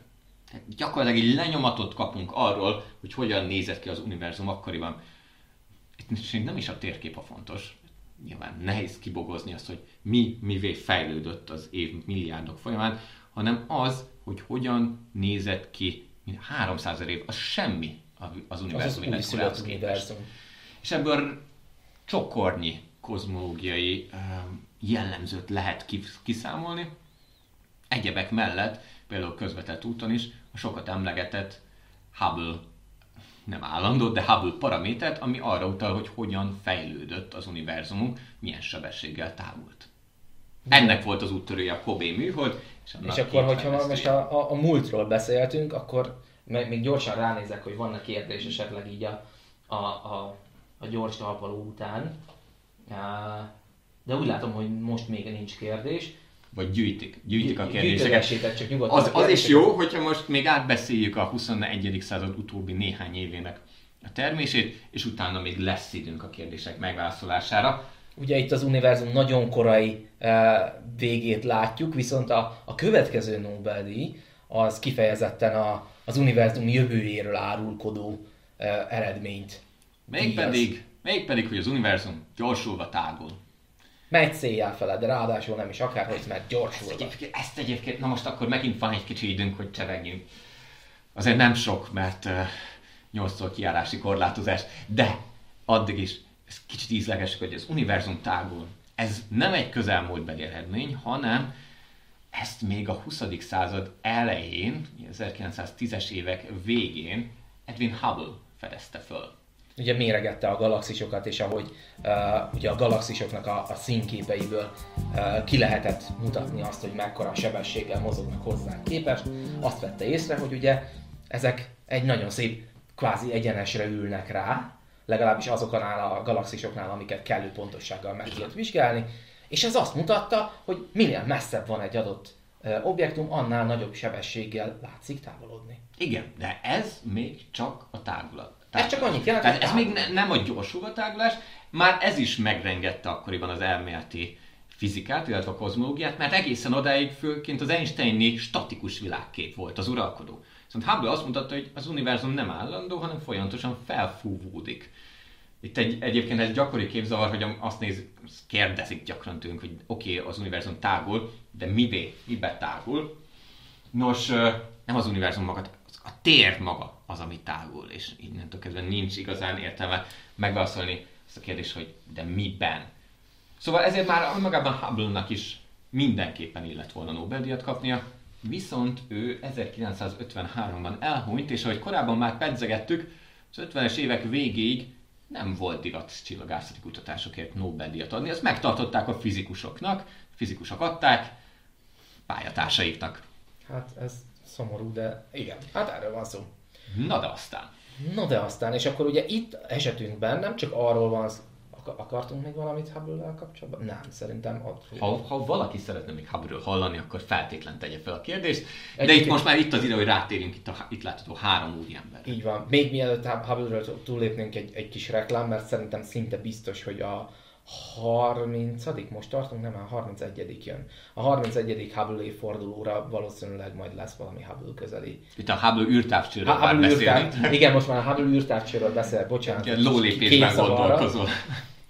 De ugye a Hubble űrtávcső, mint a 21. század csillagászatát meghatározó műszer, talán legjobban meghatározó műszer, most már szinte évről évre jönnek azok az évfordulók, amikor megmutatjuk, hogy hány különböző tucatnyi területen rakott le az asztalra valamit, úgyhogy valószínűleg annak kapcsán Hubble eredményeiről és a Hubble eredményeiről is többet fogunk majd mesélni. És hogyha már Hubble űrtávcső, ebben az itt részt vesz ezek kutatásban is fontos szerepet kapott, ugyanis két kutatócsoport azt tűzte ki célul a 90-es években, mind a kett, az egyik a Berkeley Egyetemen, Saul Permuter vezetésével működő kutatócsoport, másik pedig egy alapvetően Harvardi központú, de inkább nemzetközi kutatócsoport, pedig Brian P. Schmidt volt a vezetője. Szóval mind a kettő kutatócsoport azt tűzte ki célul, hogy úgynevezett egy A típusú szupernovákat vizsgáljam, nagyon precízen megállapítva, hogy milyen sebességgel tágul köztünk és a szupernova között a, az univerzum, és nagyon precízen kiméri a fényességét is. Ugyanis ebből a két paraméterből lehetett következtetni, hogy a fényességből lehet következtetni a távolságára a szupernovának. Itt, itt és szeretném akkor... a reklám helyét megragadni, hogy a következő fejezete része a a galaktikus távol, hogy nem, kozmikus távolság létre sorozatnak a csillagvizsgáló blogon, ami feltehetően várhatóan a következő héten fog Igen, debütálni. Va- olvassátok el, mert Andris rengeteget, rengeteg energiát fektet bele, szóval érdemes olvasni. De itt, a, itt most a, a, a takeaway message, a, a konklúzió az, hogy a korábban már meg, általunk megénekelt egy a típus szupernovák fényességéből lehet következtetni a távolságokra. Lévén, hogy nagyjából azt sejtjük róluk, hogy körülbelül ugyanazzal a fényességgel robbannak fel. Már már persze tudjuk, hogy vannak itt azért apró kis bökkenők a Ezekre sztoriban. lehet korrekciókat alkalmazni, ja. amiket például pont az itt látható úri emberek dolgoztak ki. Na már most, hogyha ezeket a szupernováknak megmérik a távolságát, és megmérik, hogy hogyan szaladnak el tőlünk, akkor olyan diagramokat lehet alkotni, mint például itt látható a kép jobb oldalán, és itt most tényleg csak nagyon röviden, hogy hogy, hogy mit is kéne itt látni. Nos, itt a színes pontok, azok a két kutatócsoportnak a mérései. Ugye vízszintes tengen a Z-vel jelölt eltoldás, tehát kvázi a távolodási sebességük, a függőleges tengelyen pedig az kisebb mínusz nagyem, az pedig a távolságuk a szupernováknak. És nagyon-nagyon enyhén, de az látható, hogy ez, ezeknek a szupernováknak az eloszlás ez nem, nem illeszthető le, nem írható le egyetlen egyenesen hanem kicsit felfelé görbül a szupernovák elosztása. Minimálisan, statisztikailag kimutatható módon. És hogy ez mit is jelent, ez pedig ezt a jobb alsó sorokban kódolt számok mondják el nekünk, azt, hogy nem csak és kizárólag anyag alkotja az univerzumunkat. hanem mindenféle egyéb dolog, amiről nem pontosan tudjuk, hogy micsoda. Ugye itt uh, jellemzően, amikor a, a, a az univerzum tágulása szóba kerül, mit csinálja ezt? Hát ugye alapvetően a gravitáció, mint a, a legtávolabb ható kölcsönhatásra szoktunk gondolni, az összefele tartja a, a dolgokat. A, az, az az anyagnak a hozzájárulása. Az az anyagnak a hozzájárulása. De itt valami van, és hát lévén, hogy nem nagyon tudjuk, hogy micsoda, nem látjuk, tehát sötétnek nevezzük, hát nevezzük sötét energiának. Ez az, amitől úgy gondoljuk, fogalmunk sincs, hogy ez micsoda, de, de a hatását, valahogy el kell nevezni. hatását látjuk. A hatását látjuk, hogy valami a, az univerzum tágulását azt előidézi, sőt, ráadásul gyorsuló Igen, tehát nem csak, teszi. hogy, nem csak, hogy egyensúlyt tart az anyagnak az összehúzó, gravitáló hatásával, hanem túl is nő azon, és nem csak, hogy tágulásra készíteti az univerzumot, de gyorsulva tágul. Ezt a gyorsuló hatást pedig sikerült kimutatni ezen adatpontok segítségével az egy a szupernovák méréséből. És hát ez, ez ténylegesen egy olyan eredmény, ami ha bár egy, egy nagyon, uh, nagyon hideg, rideg jövőképet fest elénk, hiszen a, a gyorsulva táguló univerzum, ha nem állítja meg valami ezt a gyorsulva tágulást, akkor előbb-utóbb odáig fog fajulni, hogy nem csak, hogy a galaxisok nem fognak egymástól látszani, de a galaxisok beli csillagok se fognak egymástól látszani, majd a galaxison belül, a csillagokon belül a, a bolygók se látszanak egymástól, meg az atomok se fogják érezni egymást, és nagyon hideg lesz. Igen, is. ez azért hozzá kell ilyen apró csillaggal tenni azt a kis címkét, hogy jelen tudásunk szerint. Nyilván, mert jelen tudásunk itt, itt még, tehát az, hogy gyorsulva tágul az univerzum, az most már lehet tudományos konszenzus, legalábbis tudományos konszenzusként kezelni, de gyakorlatilag tényként is. Az, hogy ez az tágulás, gyorsulva tágulás örökké tart, vagy valamilyen folyamatos megfordítja, nem lehetünk teljesen biztosak benne. Jelen pillanatban minden afelé mutat, mint a nagyobbik ábrán is látható, hogy minden csak egyre gyorsabban szétfelé megy. Így van, de mondjuk, hogyha az ábra alja fele nézünk, akkor ugye ott ilyen, uh, ugye itt a baloldali ábra mutatja azt, hogy időben lentről fölfele haladva a, az univerzum hogyan is tágult. Hát folyamatosan tágulás történt, de azt azért láthatjuk, hogy, hogy ugye nem egy ilyen, egy ilyen egyenes kúpot kapunk, hanem, hanem tulajdonképpen egy ilyen, egy ilyen tölcsért, ami hol, hol keskenyedik, hol, hol szélesedik, ami, ami azt is sugalja, hogy itt bizony az üteme a, a tágulásnak az, az ténylegesen változott az idők során, és hát ez, a, a, amint majd megértjük a, a pontos folyamatot, hogy ez hogyan is zajlik végig, akkor majd talán a jövőre nézve is tudunk predikciókat, jóslatokat tenni, hogy, hogy ez hova fog, ki, hova fog majd fajulni. Ah. András felfedezett valamit? Felfedeztem kérdést. P. Márta Judit. Megválaszoljátok a tervezett kérdéseket, például Hubble miért nem kapott. Hát sa, sa, sajnáljuk, ja, igen, sajnáljuk hogy előzetesen is megválaszoltuk a kérdést. Uh, és továbbra is várjuk a kérdéseket, hogy bárkinek lenne itt Nyugodtan menet közben kapcsolatban. Is. Ha pedig nincs, akkor tovább is léphetünk, az idő szorít. Megint valami az univerzummal, megint valami misztikus dologgal, végre meghallottuk az univerzumot. Ugye a LIGO detektorok megvalósulásának uh, hogy is a LIGO detektorok megvalósulásában és a gravitációs hullámok detektálásában való meghatározó szerepükért kapták. Az itt látható úriemberek. Beres, Beresi Beris és Kip Thorne 2017-ben, hát tulajdonképpen a gravitációs hullámok felfedezéséért. Na most, ugye egy, a gravitációs hullámokról már itt, itt megpedzegettük. Ugye a Ház és Taylor.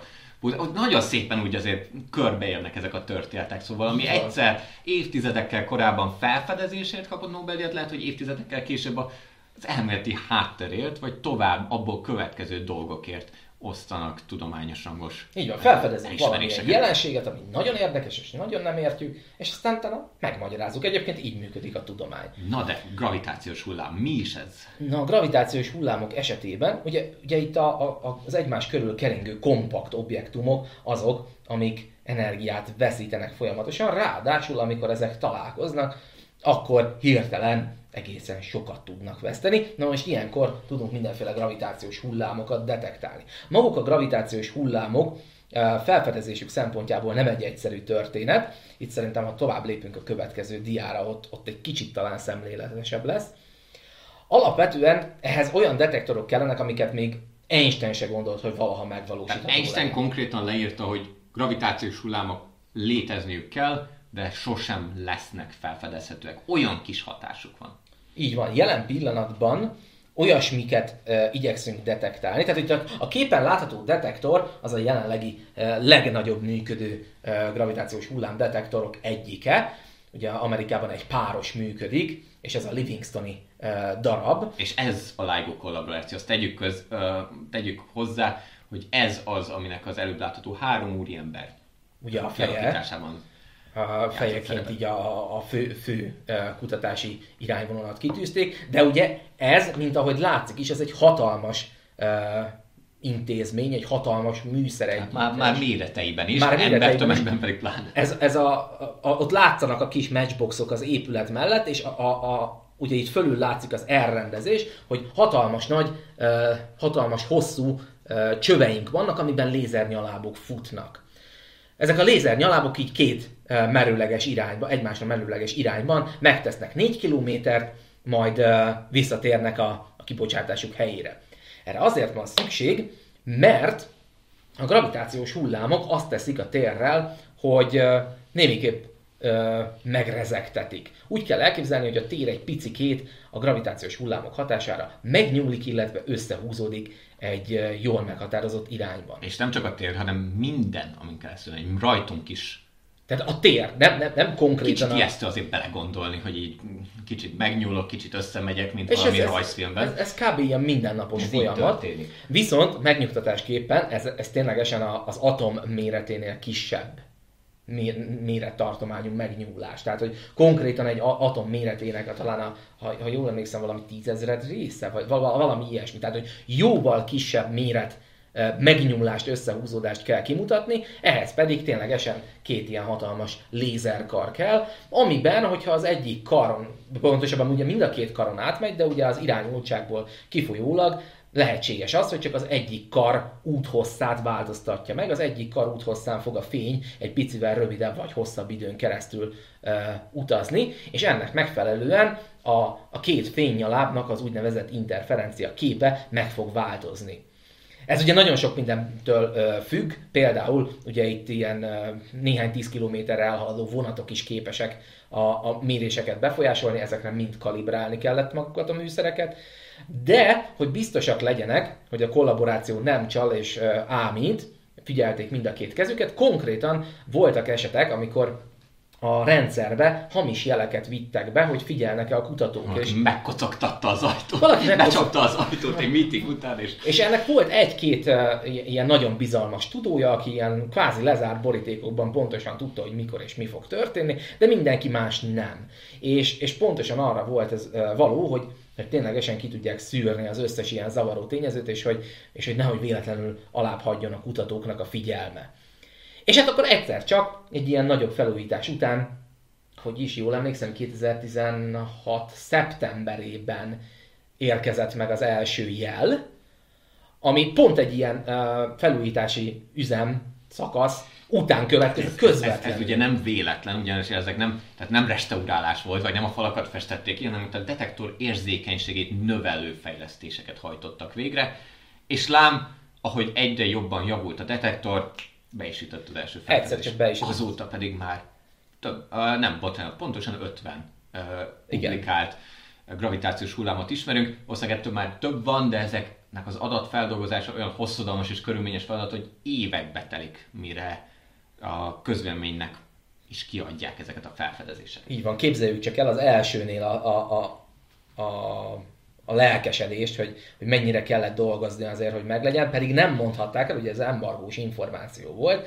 és egészen a következő év februárjáig tartott, mire ellenőriztek mindent, hogy itt nem, nem rontottak el semmit, és, és biztos minden is e, jól működött a, a kísérlet alatt. És ez az egy fél év, tulajdonképpen egy fél évig ellenőrizték azt, hogy, hogy ez tényleg az-e, ami. És ezt így is kell csinálni egyébként, mert nagyon sok olyan példa van a, a tudomány történetben, hogy valaki túl hamar jelent be valamit.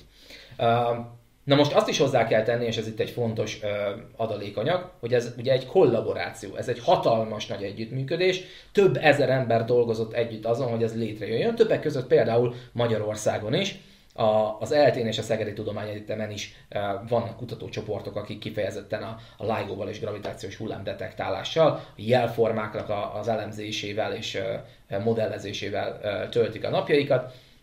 És ténylegesen maga a Nobel-díjat érő cikk is ö, olyan volt, öt oldal volt az egész cikk, és hosszabb volt maga a szerzőlista, konkrétan oldalakon keresztül futottak a szerzők, mint maga a leíró cikk és a, a tényleges információ benne. Úgyhogy ez, ez tényleg egy nehéz ügy, és itt, itt csúcsosodik ki nagyon az, hogy mondjuk egy Nobel-díjat csak három ember Igen. kaphat. Na most ki legyen az a három, és akkor nyilván megy a fejvakarás, hogy akkor kitette a legtöbbet le az asztalhoz. Itt talán ennek ez volt az egyik legnagyobb érdekessége, de alapvetően itt úgy érzem, hogy az egész kollaboráció azért egy kicsi részben magának érzi, és ténylegesen nem is jöhetett volna létre a felfedezés, a kollaboráció és a sok ezer ember munkája nélkül.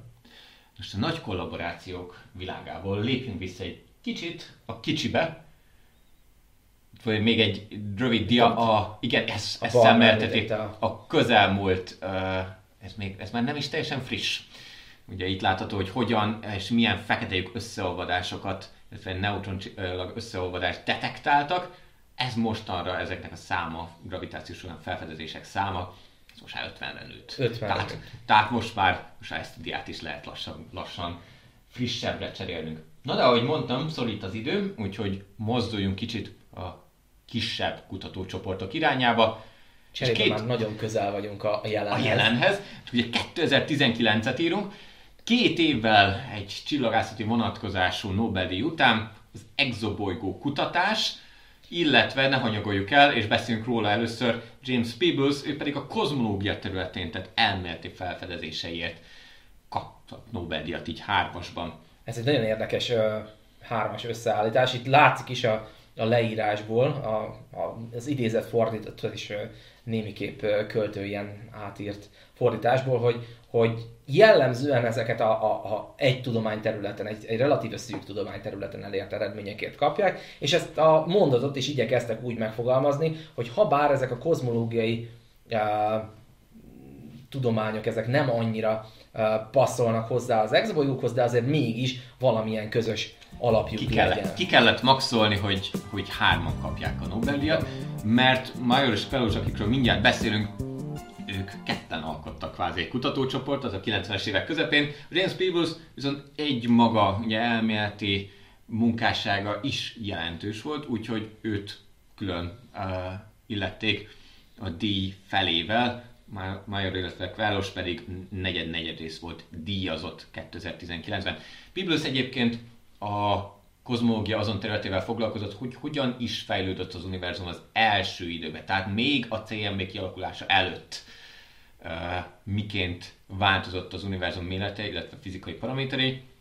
Major és illetve Kelos viszont sokkal, ha nem is kézzelfoghatóbbat, de az emberi, amihez kicsit közelebb álló dolgot fedeztek föl. Egészen konkrétan, ugye az első naptípusú csillag körül keringő exobolygót fedezték föl. Ugye mi az exobolygó? Gyorsan szaladjunk ezen végig. Az exobolygó egy másik csillag, egy, egy nem nap körül keringő bolygó méretű égi test. Ezeknek a kimutatására már-már szinte tucatnyi különböző módszer adott. Az elsőt azt még a, a radiális sebesség, itt a bal alsó ábrán látható radiális sebesség módszerrel fedezték föl. Ugye a, a Doppler jelenséget használ, Doppler effektus jelenségét használjuk itt ki, a közeledő objektumok eh, fényének hullámhossza az ugye a rövidebb fele tolódik el, tehát energetikus, kékebbnek látjuk őket, a távolodókét pedig vörösebbnek, hosszabb hullámhosszúnak látjuk. És ugye maga a bolygó, ahogy itt az ábrán is látjuk, ahogy kering a csillaga körül, azért a csillagot egy picit megrángatja. Nem nagyon, de egy picikét. És ezt a pici imbolygását a csillagnak, ezt ki lehet mutatni. Ezzel sikerült 1995-ben az első exobolygót kimutatni. Ugyanakkor már előtte is volt exobolygó, csak ugye nem naptípusú csillag körül keringő exobolygó, az egy pulzár körüli volt, 1992-ben yes. találták meg. De egyébként még az előtt is volt már uh, exobolygó felfedezés, viszont annyira bizonytalan volt maga a mérés és a, az eredmény, hogy ha bár ténylegesen ott volt az exobolygó, de mégis a, a, a nem tudományos... volt teljesen megalapozott, nem volt teljesen nem érezte biztonsággal állíthatónak, hogy ott ténylegesen van valami, úgyhogy úgyhogy végül is azt elvetették akkoriban, és aztán később a pontosabb mérések persze kimutatták, hogy valójában igazuk volt, de azokat a mérések tényleg nem, nem igazolták ilyen teljes péld, mértékben. Ilyen például a fényes Magyarországon is látható Pollux csillag körülkeringő bolygó, ami 93-ban, tehát két évvel Majos Felos felfedezése előtt véltek kimutatni, és a radiális sebességmérésből, viszont uh, csak később, a 2000-es évek elején vált teljesen bizonyos, hogy a bolygó létezik is. Az 51 Pegasi B, mert hát az 51 Pegasi, a Pegasus csillagében csillagról beszélünk, ez egy naptípusú csillag, szóval ennek a B-vel jelölt komponense a bolygó maga, viszont gyönyörűen látszott a Majos Felos radiális sebességgörbé, által felvett radiális sebességgörbén, és ez egyébként nem is volt szükség csúcs technológiára. Ez egy Franciaországban található, 1 méter 9-es átmérőjű teleszkóp, ilyeneket akár Közép-Európában is találhatunk. Talán az 51 Pegasi, az nem is igazából egy nagyon különleges, csak viszonylag fényes is. És maga, gyakorlatilag két ember volt szükséges hozzá. Ez egy olyan kutatás, ami hát nem történhetett volna meg évtizedekkel korábban, de az egésznek a milliója, az egésznek a mikéntje kicsit a régi klasszikus felfedezéseket idézte. Igen, ez egy, ez egy tényleges felfedezés, annyira tényleges felfedezés, hogy hogy igazából ugye nem ez az egyetlen módszer, itt például láthatunk ilyen tranzit módszer az, ami manapság a leginkább szalad, ez egy elég egyszerű dolog, bolygó, bolygó elhalad a csillaga előtt, és kitakar egy pici részt, ezáltal a csillag fénye egy picit elhalványodik. Ez a pici, ez tényleg nagyon picike, de például ilyeneket akár a, a Szegedi csillagvizsgáló 40 centis távcsövével is ki lehetett mutatni a 2000-es évek elején. Én jó magam is egy-két ilyen mérést végeztem. És emellett persze az ember gondolkozik, és egyre trükkösebb dolgokra jön rá, és új módszereket ezekben most szerintem nem is mennék bele, tükkös módszereket talál ki, mert néha napján mondjuk infravörös távcsöveket használva, vagy nagyon közeli csillagoknál, akár a direkt fényképezésre is van lehetőség. Így lehet az, hogy nagyjából már olyan 4000 néhány száz exobolygót ismerünk biztosan. Igen, ezt mondjuk főleg a Kepler űrtávcsőnek köszönhetően szaladt meg, tényleg Vaj. ezres nagyságrendben adott nekünk exobolygó jelölteket, amelyeket később pont a Myers Fellows által alkalmazott radiális sebességmérés módszerrel bizonyítottak. Szóval mondhatni azt, hogy szerencséje volt, ők egyébként, ha jól tévedek, akkor svájci származású kutatók, uh, Major legalábbis biztosan. Szóval szerencséjük volt ott 95-ben, de egy olyan módszert alkalmaztak nagy következetességgel, amelyekről már évtizedekkel korábban megmondták, hogy, hogy már pedig ezzel fogják felfedezni az első exobolygókat és csak a technikának kellett tökéletesednie, csak elhivatott kutatókra volt szükség, és lám 90-es évek közepén működik is. Működik azóta is. Dedikált távcsöve, űrtávcsöveink vannak rá, tehát ez, ez szerintem abszolút uh, indokolt és, és megérdemelt Nobel-díj. Az már másik kérdés, hogy pontosan uh, az első közül kikapja, vagy hogy csak az elsőké az érdem, az, az, azon lehetne egy kicsit csámcsogni, de szerintem nem éri meg maga a felfedezés még biztosan kecsegtet újabb Nobel-díjával, amikor a következő évtizedekben ezek az exobolygók. Mármint a tudomány terület kecsegtet. A, a, a tudomány terület, tehát hogy, hogy az exobolygók még szerintem hozni fognak Nobel-díjat a jövőben. Na de a legutolsó fizikai csillagászati közvetésű fizikai Nobel-díj, ez pedig még tavaly év folyamán történt, ez pedig megint csak vissza a kozmológiába, vissza az elképzelhetetlenbe a fekete lyukak tanulmányozásáért, elméleti, illetve megfigyelés, obszervációs tanulmányozásáért jár. És akkor pillanatra ezért csak gondoljunk bele azt, hogy ez azt jelenti, hogy négy éven belül, tehát 17 és 20 között három csillagászati tematikájú Nobel-díj jár. Ezt, ezt ezzel majd még térjünk vissza itt a, majd a, a jövő. Ezt a témát követően, igen, hát ez nagyon izgalmas téma, hogy ez hogyan fordulhatott elő. Na de először beszélgessünk egy kicsit Mondjuk először Penrose-ról, mert ő az, aki a díj felében részesül, másik felé pedig Genzer, illetve André Gass között osztották meg. Ugye Penrose volt ez, aki a, a, az elméleti oldalról támogatta meg a fekete lyukakat. Nagyon, hogy ténylegesen nem csak, hogy uh, szükséges a létük, de tulajdonképpen az univerzum létrejöttének egy elkerülhetetlen, egy elkerülhetetlen következménye, és egy, egy kulcsfontosságú lépés egyébként magában a, a, a csillagfejlődésben és a, az univerzum jelenlegi képének kialakulásában is. Penrose, és, bocsánat. Nem, nem, nyugodtan. Szóval csak annyit akartam mondani, hogy Penrose neve talán önmagában nem annyira közismert Magyarországon, az angol száz tudományterületen, vagy uh, ismert terjesztési területen ez persze más tészta. Szóval, ha azt mondom, hogy Stephen Hawking, vagy az időrövid történet, akkor mindenkinek beugrik, hogy igen, ő a, a fura, szemveges fickó a tolószékben, aki a modern tudománynak kvázi az arca lett. Na most mondhatni azt, hogy ennek a Hawkingnak Penrose, ha nem is a legnagyobb cimborája volt, de legalábbis az első számú munkatársa évtizedeken keresztül. Mire Hawking oda került Penrose uh, katedrájának közelébe, Penrose addigra már lerakta az alapjait annak az elméleti számításnak, mi szerint fekete lyukaknak léteznie kell, és Hawkinggal együtt uh, fejlesztett tovább, illetve fejezte be ezt az elméleti kutatást. Más kérdés, hogy Penrose, ha bár folyamatosan folytatta a számításait ezen a területen, ő, ő valahogy nem, nem lett annyira közismert, vagy nem lett annyira a tudomány arca, mint Ez mint lehet egy választás kérdése is volt.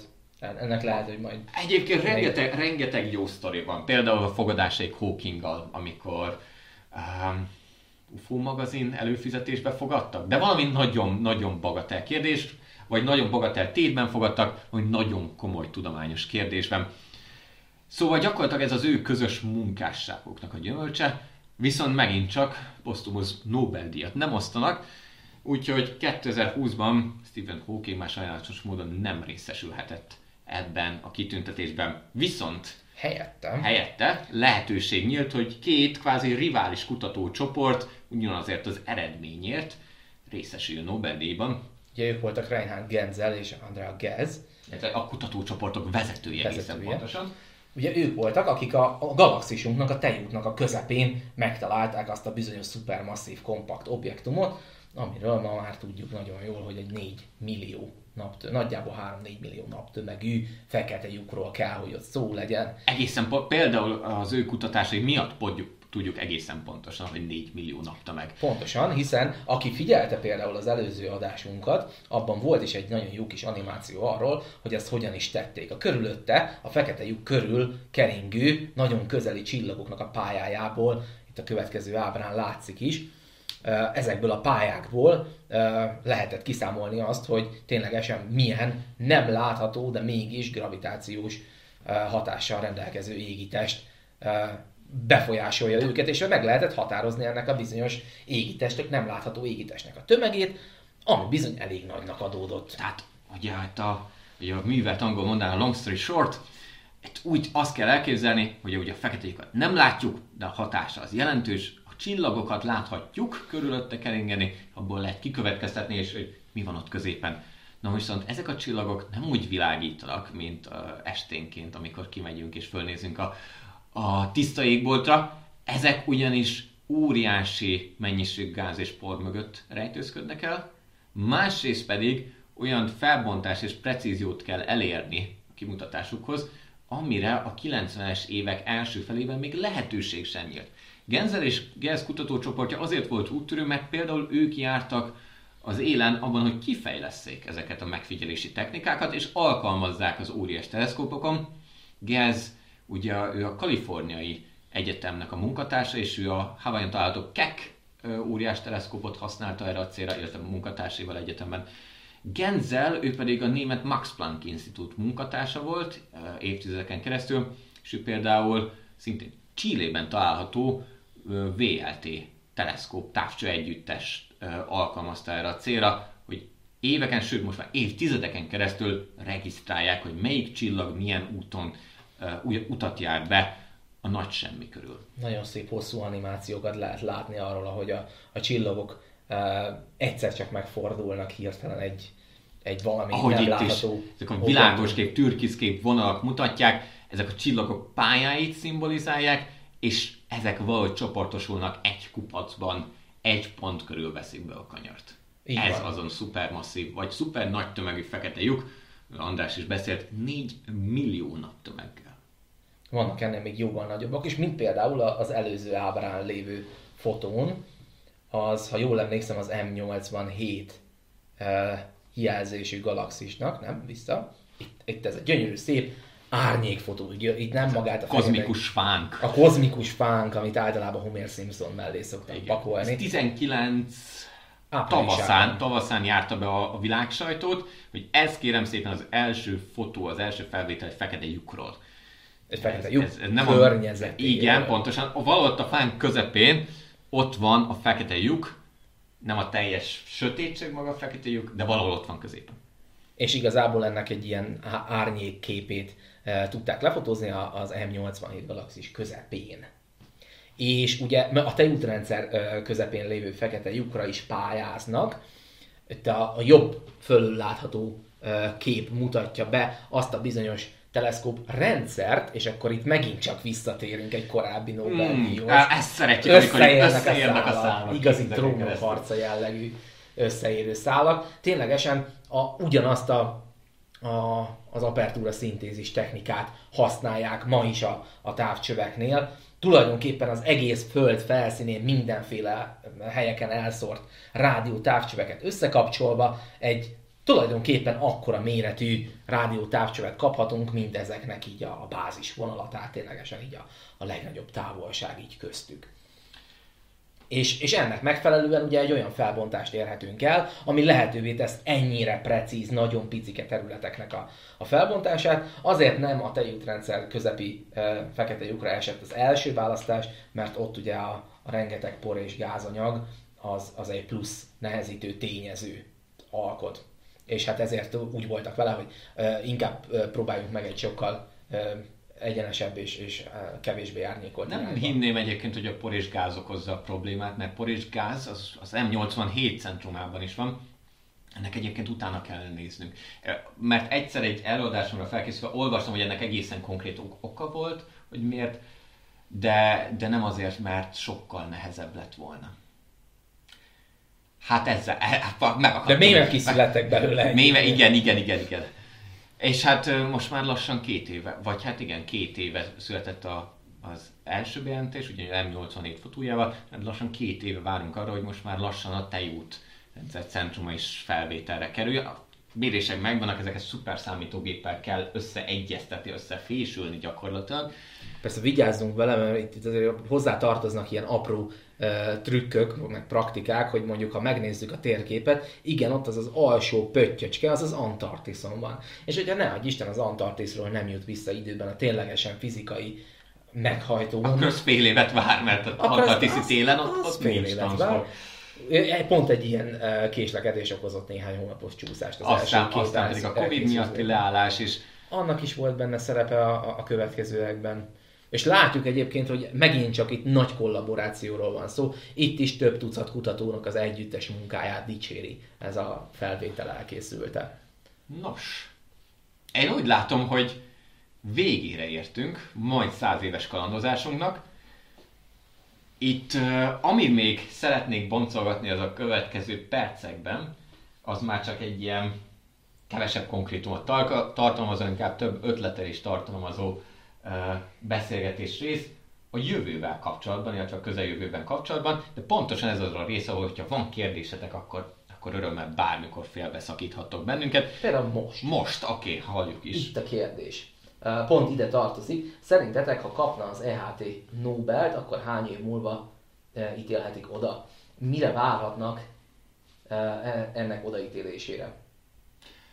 Oké, okay, ez tényleg teljesen idevág. A, ez az, szerintem az, az utolsó diák... alkalommal is fölmerült. Igen, igen, igen, valaki föltette a kérdést, és én már akkor is kifejtettem, hogy ha tippelnem kell, hogy mi lesz a következő csillagászati vonatkozású Nobel-díj, az, az ez lesz, az EHT. Mert gyakorlatilag ez már félig kész. Sőt, több mint félig kész. Látszik, hogy működik, megvan az eredmény, van beígérve, hogy legalább még a tejútrendszert az biztosan lefotózzák ugyanezzel a csapattal, ugyanezzel a technikával, utána lehet tovább finomítani ennek az egésznek a működését. Tudományos eredmények is már származtak belőle, de itt ami a, ami a legfontosabb, amit a leginkább alá kell húzni, az a technikai áttörés. Hogy itt gyakorlatilag a nagyítást, az úgynevezett szögfelbontást kellett javítani éveken, évtizedeken keresztül és ez csak úgy lehetett, hogy összehangolják a világ különböző pontjain lévő obszervatóriumoknak az együttes mérését. Ilyenekre ugye van például a rádiótartományon, már évek óta, de ez rövidebb hullámhosszokon, milliméteres hullámhosszakon sokkal, de sokkal nehezebb volt, mert sokkal precízebben kell ezt elvégezni. Na és hogy ez sikerült, ez egy olyan technikai áttörés, ami, ami szerintem én azt mondom, hogy 5-6 éven belül Nobel-díjat fog eredményezni. Ez csak az én véleményem, de én nem látok benne egy teljes Nobel-díjat, egy tényleg egy hatalmas és, és egy nagyon nagyra értékelendő uh, tudományos eredmény, de, de valahogy egy, egy, egy kicsit én nem, nem, nem, nem annyi potenciált érzek benne, mint... De oké, okay, mi a, mi a fenntartásod bele szemben? Hát egyrészt maga az, hogy tény, hogy egy, egy, egy, egy újszerű technológia, pontosabban egy technológiai fejlesztést hajtottak végre, meg az is tény, hogy, hogy új képet kaptunk, szó szerint új képet kaptunk egy, egy, egy fizikai objektumról, ami ráadásul egyébként az, az, az ténylegesen egy, egy csodálatos dolog, hogy a, a, a szimulációkkal annyira egyezik. Láttam a, a szimulációt, meg a, a tényleges felvételt egymás mellett, és így, jé, hát ez majdnem teljesen ugyanaz. Igen. Kicsit, ez, kicsit homályosabb a fánk, de tökre ugyanaz. Bocsánat, igen. közben itt egyébként érkezett egy felvetés, meg utána egy kérdés is, hogy ugye nem részleteztük, hogy mi is az az EHT, ez az Event, Horizon Telescope-nak a rövidítése, köszönjük. Kérdést. Ildikó, ez gyakorlatilag fedi azt a távcső együttest, illetve a távcső együttes közös munkáját, ezt a projektet, aminek az eredménye volt 87-ről központi fekete lyukáról készült felvétel. Így van, ezt magyarra esemény horizont teleszkópnak lehetne nevezni, ami nagyon szemléletes, hiszen ténylegesen uh, ugye fekete lyukak környékét, az esemény horizontját szeretnék ez a távcső együttessel, együttműködéssel uh, képet alkotni róla leginkább. Igen. Jött egy közben egy másik kérdés is. Huszár Csaba azt kérdezte, hogy ha olyan szemérmetlenül gazdagok volnátok, mint Bezos vagy Musk, honnan tudod, hogy nem vagyunk olyan gazdagok? Akkor mibe fektetnétek azt a sok pénzt, hogy elősegíthessétek a csillagászatot, mint tudományt? Tudod, akkor nem akadozna az internet. Igen, gyorsabb internetbe. De komolyra fordítva a szót. Eljátszva a gondolattal, hol, hol játszanál emberbarátot, filantrópot tudomány területén? Hát már nagyon régóta érik egy, egy közel két méteres átmérőjű távcső de az olyan nagyon nagyon itthoni és nagyon... Tehát, hogy Piszkésztető az, a, az, a, az a mátrai megfigyelő állomás, a legnagyobb obszervatórium Magyarországon. A, azt lehetne mondani, hogy magyarországi tudományos csillagászati megfigyeléseknek a szívcsakrája, az, az ott, ott összpontosul. Um, a, de ugye ez, ez, ez ugye itthoni és, és ilyenek már vannak, de, de nyilván ugye filantrópiáról volt szó, és akkor, akkor nyilván a saját hazánkat nem hanyagolnánk el. Azért nem építenék ide nagyobbat ennél a két méteresnél, mert Magyarországnak a földrajzi adottságai nem annyira jók, hogy de valószínűleg azt kéne csinálni, meg kéne venni magunknak egy, egy kisebb államot, szigetet, valamit, egy, egy, egy Hawaii kis vulkáncsúcsot, ami éppen most nőtt ki a víz alól, és, és ugye annak a tetejére... Építhetsz egy Hawaii vulkáncsúcsot gyakorlatilag. Hagyom benne biztos, nem, hogy annyi pénz nem, nem. rá. De igen, tehát hogy valószínűleg valamilyen nagy műszerfejlesztési uh, dologba tenném bele. Ennél, ennél konkrétabban nem gondolkoztam el, mert vagy egy, egy magyar űrtávcső esetleg. Akkor hogy, akkor én nem mondjam ugyanazt, mint András. Én, én talán arra, hogy annak a támogatásra fordítanék nagyobb összegeket, hogy, hogy tényleg a legnagyobb koponyák is bátran válasszák a csillagászatot, mint alapkutatást. És ez egyébként nem csak a csillagászatnak a rákfenéje, hanem nyilván hasonló problémákkal küzd akár fizikai kutatások, akár biológia, de a lényeg a lényeg, hogy ahol nem lehet piacot találni, erre mondja a csillagász, hogy amitől nem lesz olcsóbb a kenyér, klasszikust idézek, abban egész egyszerűen nem investálnak a cégek, és ezekre a kutatások kvázi magukra, illetve állami szervekre hagyatkozhatnak. Jobb esetben mondjuk államközi szervekre, mint például az Európai Déli Obszervatórium is. És ha bár mondjuk nyugati államokban, vagy Amerikában elég tisztességesen meg lehet élni csillagászati kutatásokból, de, de egyszerűen nem. Én is azt látom külföldi kollégáknál is van csomószor olyan példa, hogy egyszerűen egy idő után ott hagyják a pályát, mert sokkal jobban kereshetnek, sokkal kiszámíthatóbb körülmények között dolgozhatnak, például nagy multinacionális cégeknél. És hogyha ezt valahogyan sikerülne megfordítani, akkor akár mondjuk intézmények felújításával hazánkban is, külföldön is, akár versenyképesebb fizetésekkel, vagy jobb megfigyelő eszközökkel, akkor szerintem az dobna igazából nagyot a, a csillagászaton. Igazából egy ilyen barnaféle emlék díjjal, emlék ösztöndíjjal. Ösztöndíjjal, amivel rögtön magamat díjazál első körben. Ah, közben... Ha gazdag lennék, akkor nem lenne rá szüksége. Akkor adnék neked. Oh. Oh. Ja igen, közben érkezett másik kérdés német Csabától. Mennyire tartjátok elérhetőnek azt, hogy valaki csillagász lehessen? Összevetve az elmúlt évszázad csillagászainak volt több esélye Nobel-díjat érő felfedezésre, vagy manapság előnyen indulnak a csillagászok. Hát akkor ez két kérdés rögtön, amennyire tartjuk elő, elérhetőnek a, a csillagász szakmát. Szerintem abszolút az, egyszerűen csak a, magának a, a, a tudománynak a jelenlegi állását megérteni, ahhoz ténylegesen az az 5-8 évnyi uh, Bele kell fektetni tanulás, az időt is. Az, az, az, az, az nem spórolható meg, de alapvetően mindenki számára nyitva áll. Például nemrég volt a, a Szegedi Tudományegyetemen a fizika alapszakon egy, Igen, egy, tehát egy, például... egy nyugdíjas úriember, aki, aki végül azt hiszem meg is csinálta. El is végezte? Én úgy, úgy emlékszem. Arra emlékszem, hogy belekezdett. Reméljük, reméljük hogy, hogy célt ért majd hamarosan. Szerintem még nem fejezte be a szakot, de ami, ami itt az aláhúzanó üzenet, hogy igen, országban két helyen van csillagászképzés, és mindenütt tártkorokkal várják a diákokat. Tehát nem nehéz bekerülni. Ugye például Szegeden fizika alapszakkal indul a történet, és azután lehet csillagászati tárgyakra specializálódni, csillagász MSC-t csinálni, és uh, évről évre választják ezt a pályát. Pont tovább tanulás előtt egy nagyon fo- fontos reklám. Akkor, akkor ez a reklám helye. A következő cikk a csillagvizsgáló blogon pont erről szól, hogy, hogy legyetek, legyetek ti is uh, csillagász hallgatók. És hogy miért éri meg. És lehetőleg Szegeden. Kérlek. Barnával szóval... például találkoztattok, hogyha Szegeden fogtok tanulni. Én meg bemutatom nektek Andis. Uh, szóval, hogy a, a kérdés első fel az, hogy valaki csillagász lehessen, megvan abszolút mindenkinek az esélye arra, és nem azt mondom, hogy könnyű elvégezni a szakot, de egyáltalán me- nem megugorhatatlanak a, a követelmények.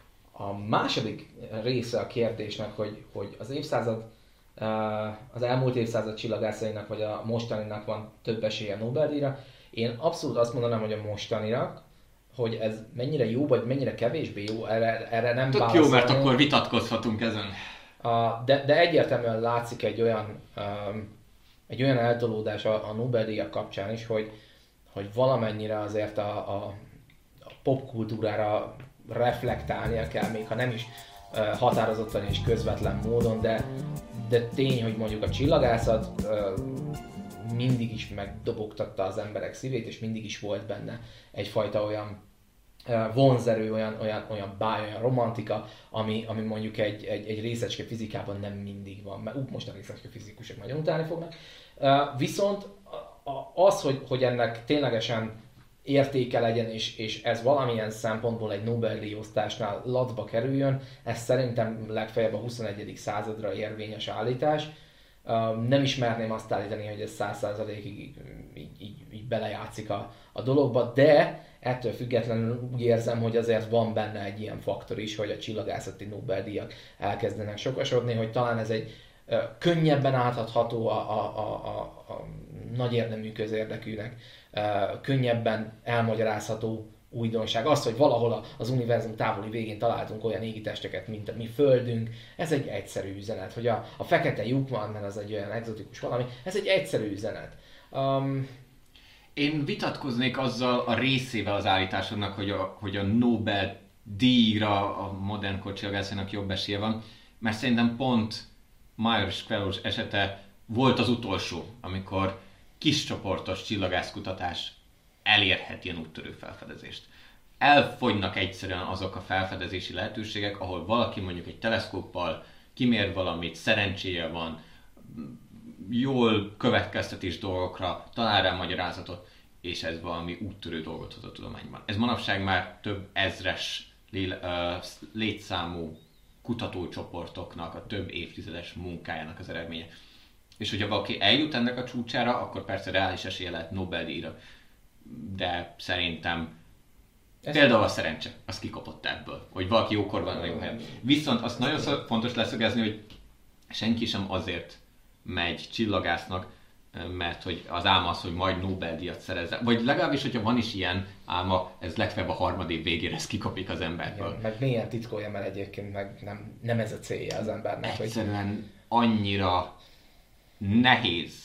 Már önmagában az is, hogy jó színvonalú kutatást tegyen le az ember az asztalra éveken keresztül. Hát az, hogy ez valahogyan élvonalbeli eredmény is legyen, erre föl is figyeljen a szakma, szerencséje is legyen, ez, ez a véletlenek szerencsés összjátéka, évtizedes kemény munka, és akár mondjuk a közvéleménynek az olyan állása is szükséges, mint például, hogy a, az exobolygókat mindenki szereti. Ideje volt már az exobolygónak, mondjuk az exobolygó kutatásnak Nobel-díjat adni. Szóval ilyen apróságok is szerepet játszanak. Szerintem, legalábbis. Abszolút egyetértek. Nos, én úgy látom, hogy lassan kifutunk az időből, és ahogy ránézek a chatfalra, én nem látok újabb kérdést. Mindenkinek köszönjük, hogy velünk voltak abban az egy és három órában, és akkor nekünk már nincsen más feladatunk, vagy közlendők, csak hogy az, hogy még fölhívjuk a figyelmeteket, hogy amennyiben tetszett ez az adás is, lesz még ilyen a terveink szerint legközelebb február utolsó péntekén, amikor is jó apropót ad és témát ad majd az a, a Csillagász Podcastnek, hogy a marszondák landolási a három marszonda is annak környékén, ennek időpont környékén fog majd leszállni a vörös bolygóra, úgyhogy ezeknek az eredményeiről, terveiről fogunk majd beszélgetni. Hamarosan csinálunk rá majd egy Facebook eseményt is, illetve ennek az adásnak is a, a kicsit vágott verzióját e, megtalálhatjátok majd a Csillagász YouTube csatornáján előbb-utóbb. Köszönjük a figyelmeteket, olvassátok a csillagá, csillagvizsgáló blogot, és találkozunk majd februárban is. Köszönjük szépen. Jó sziasztok! sziasztok!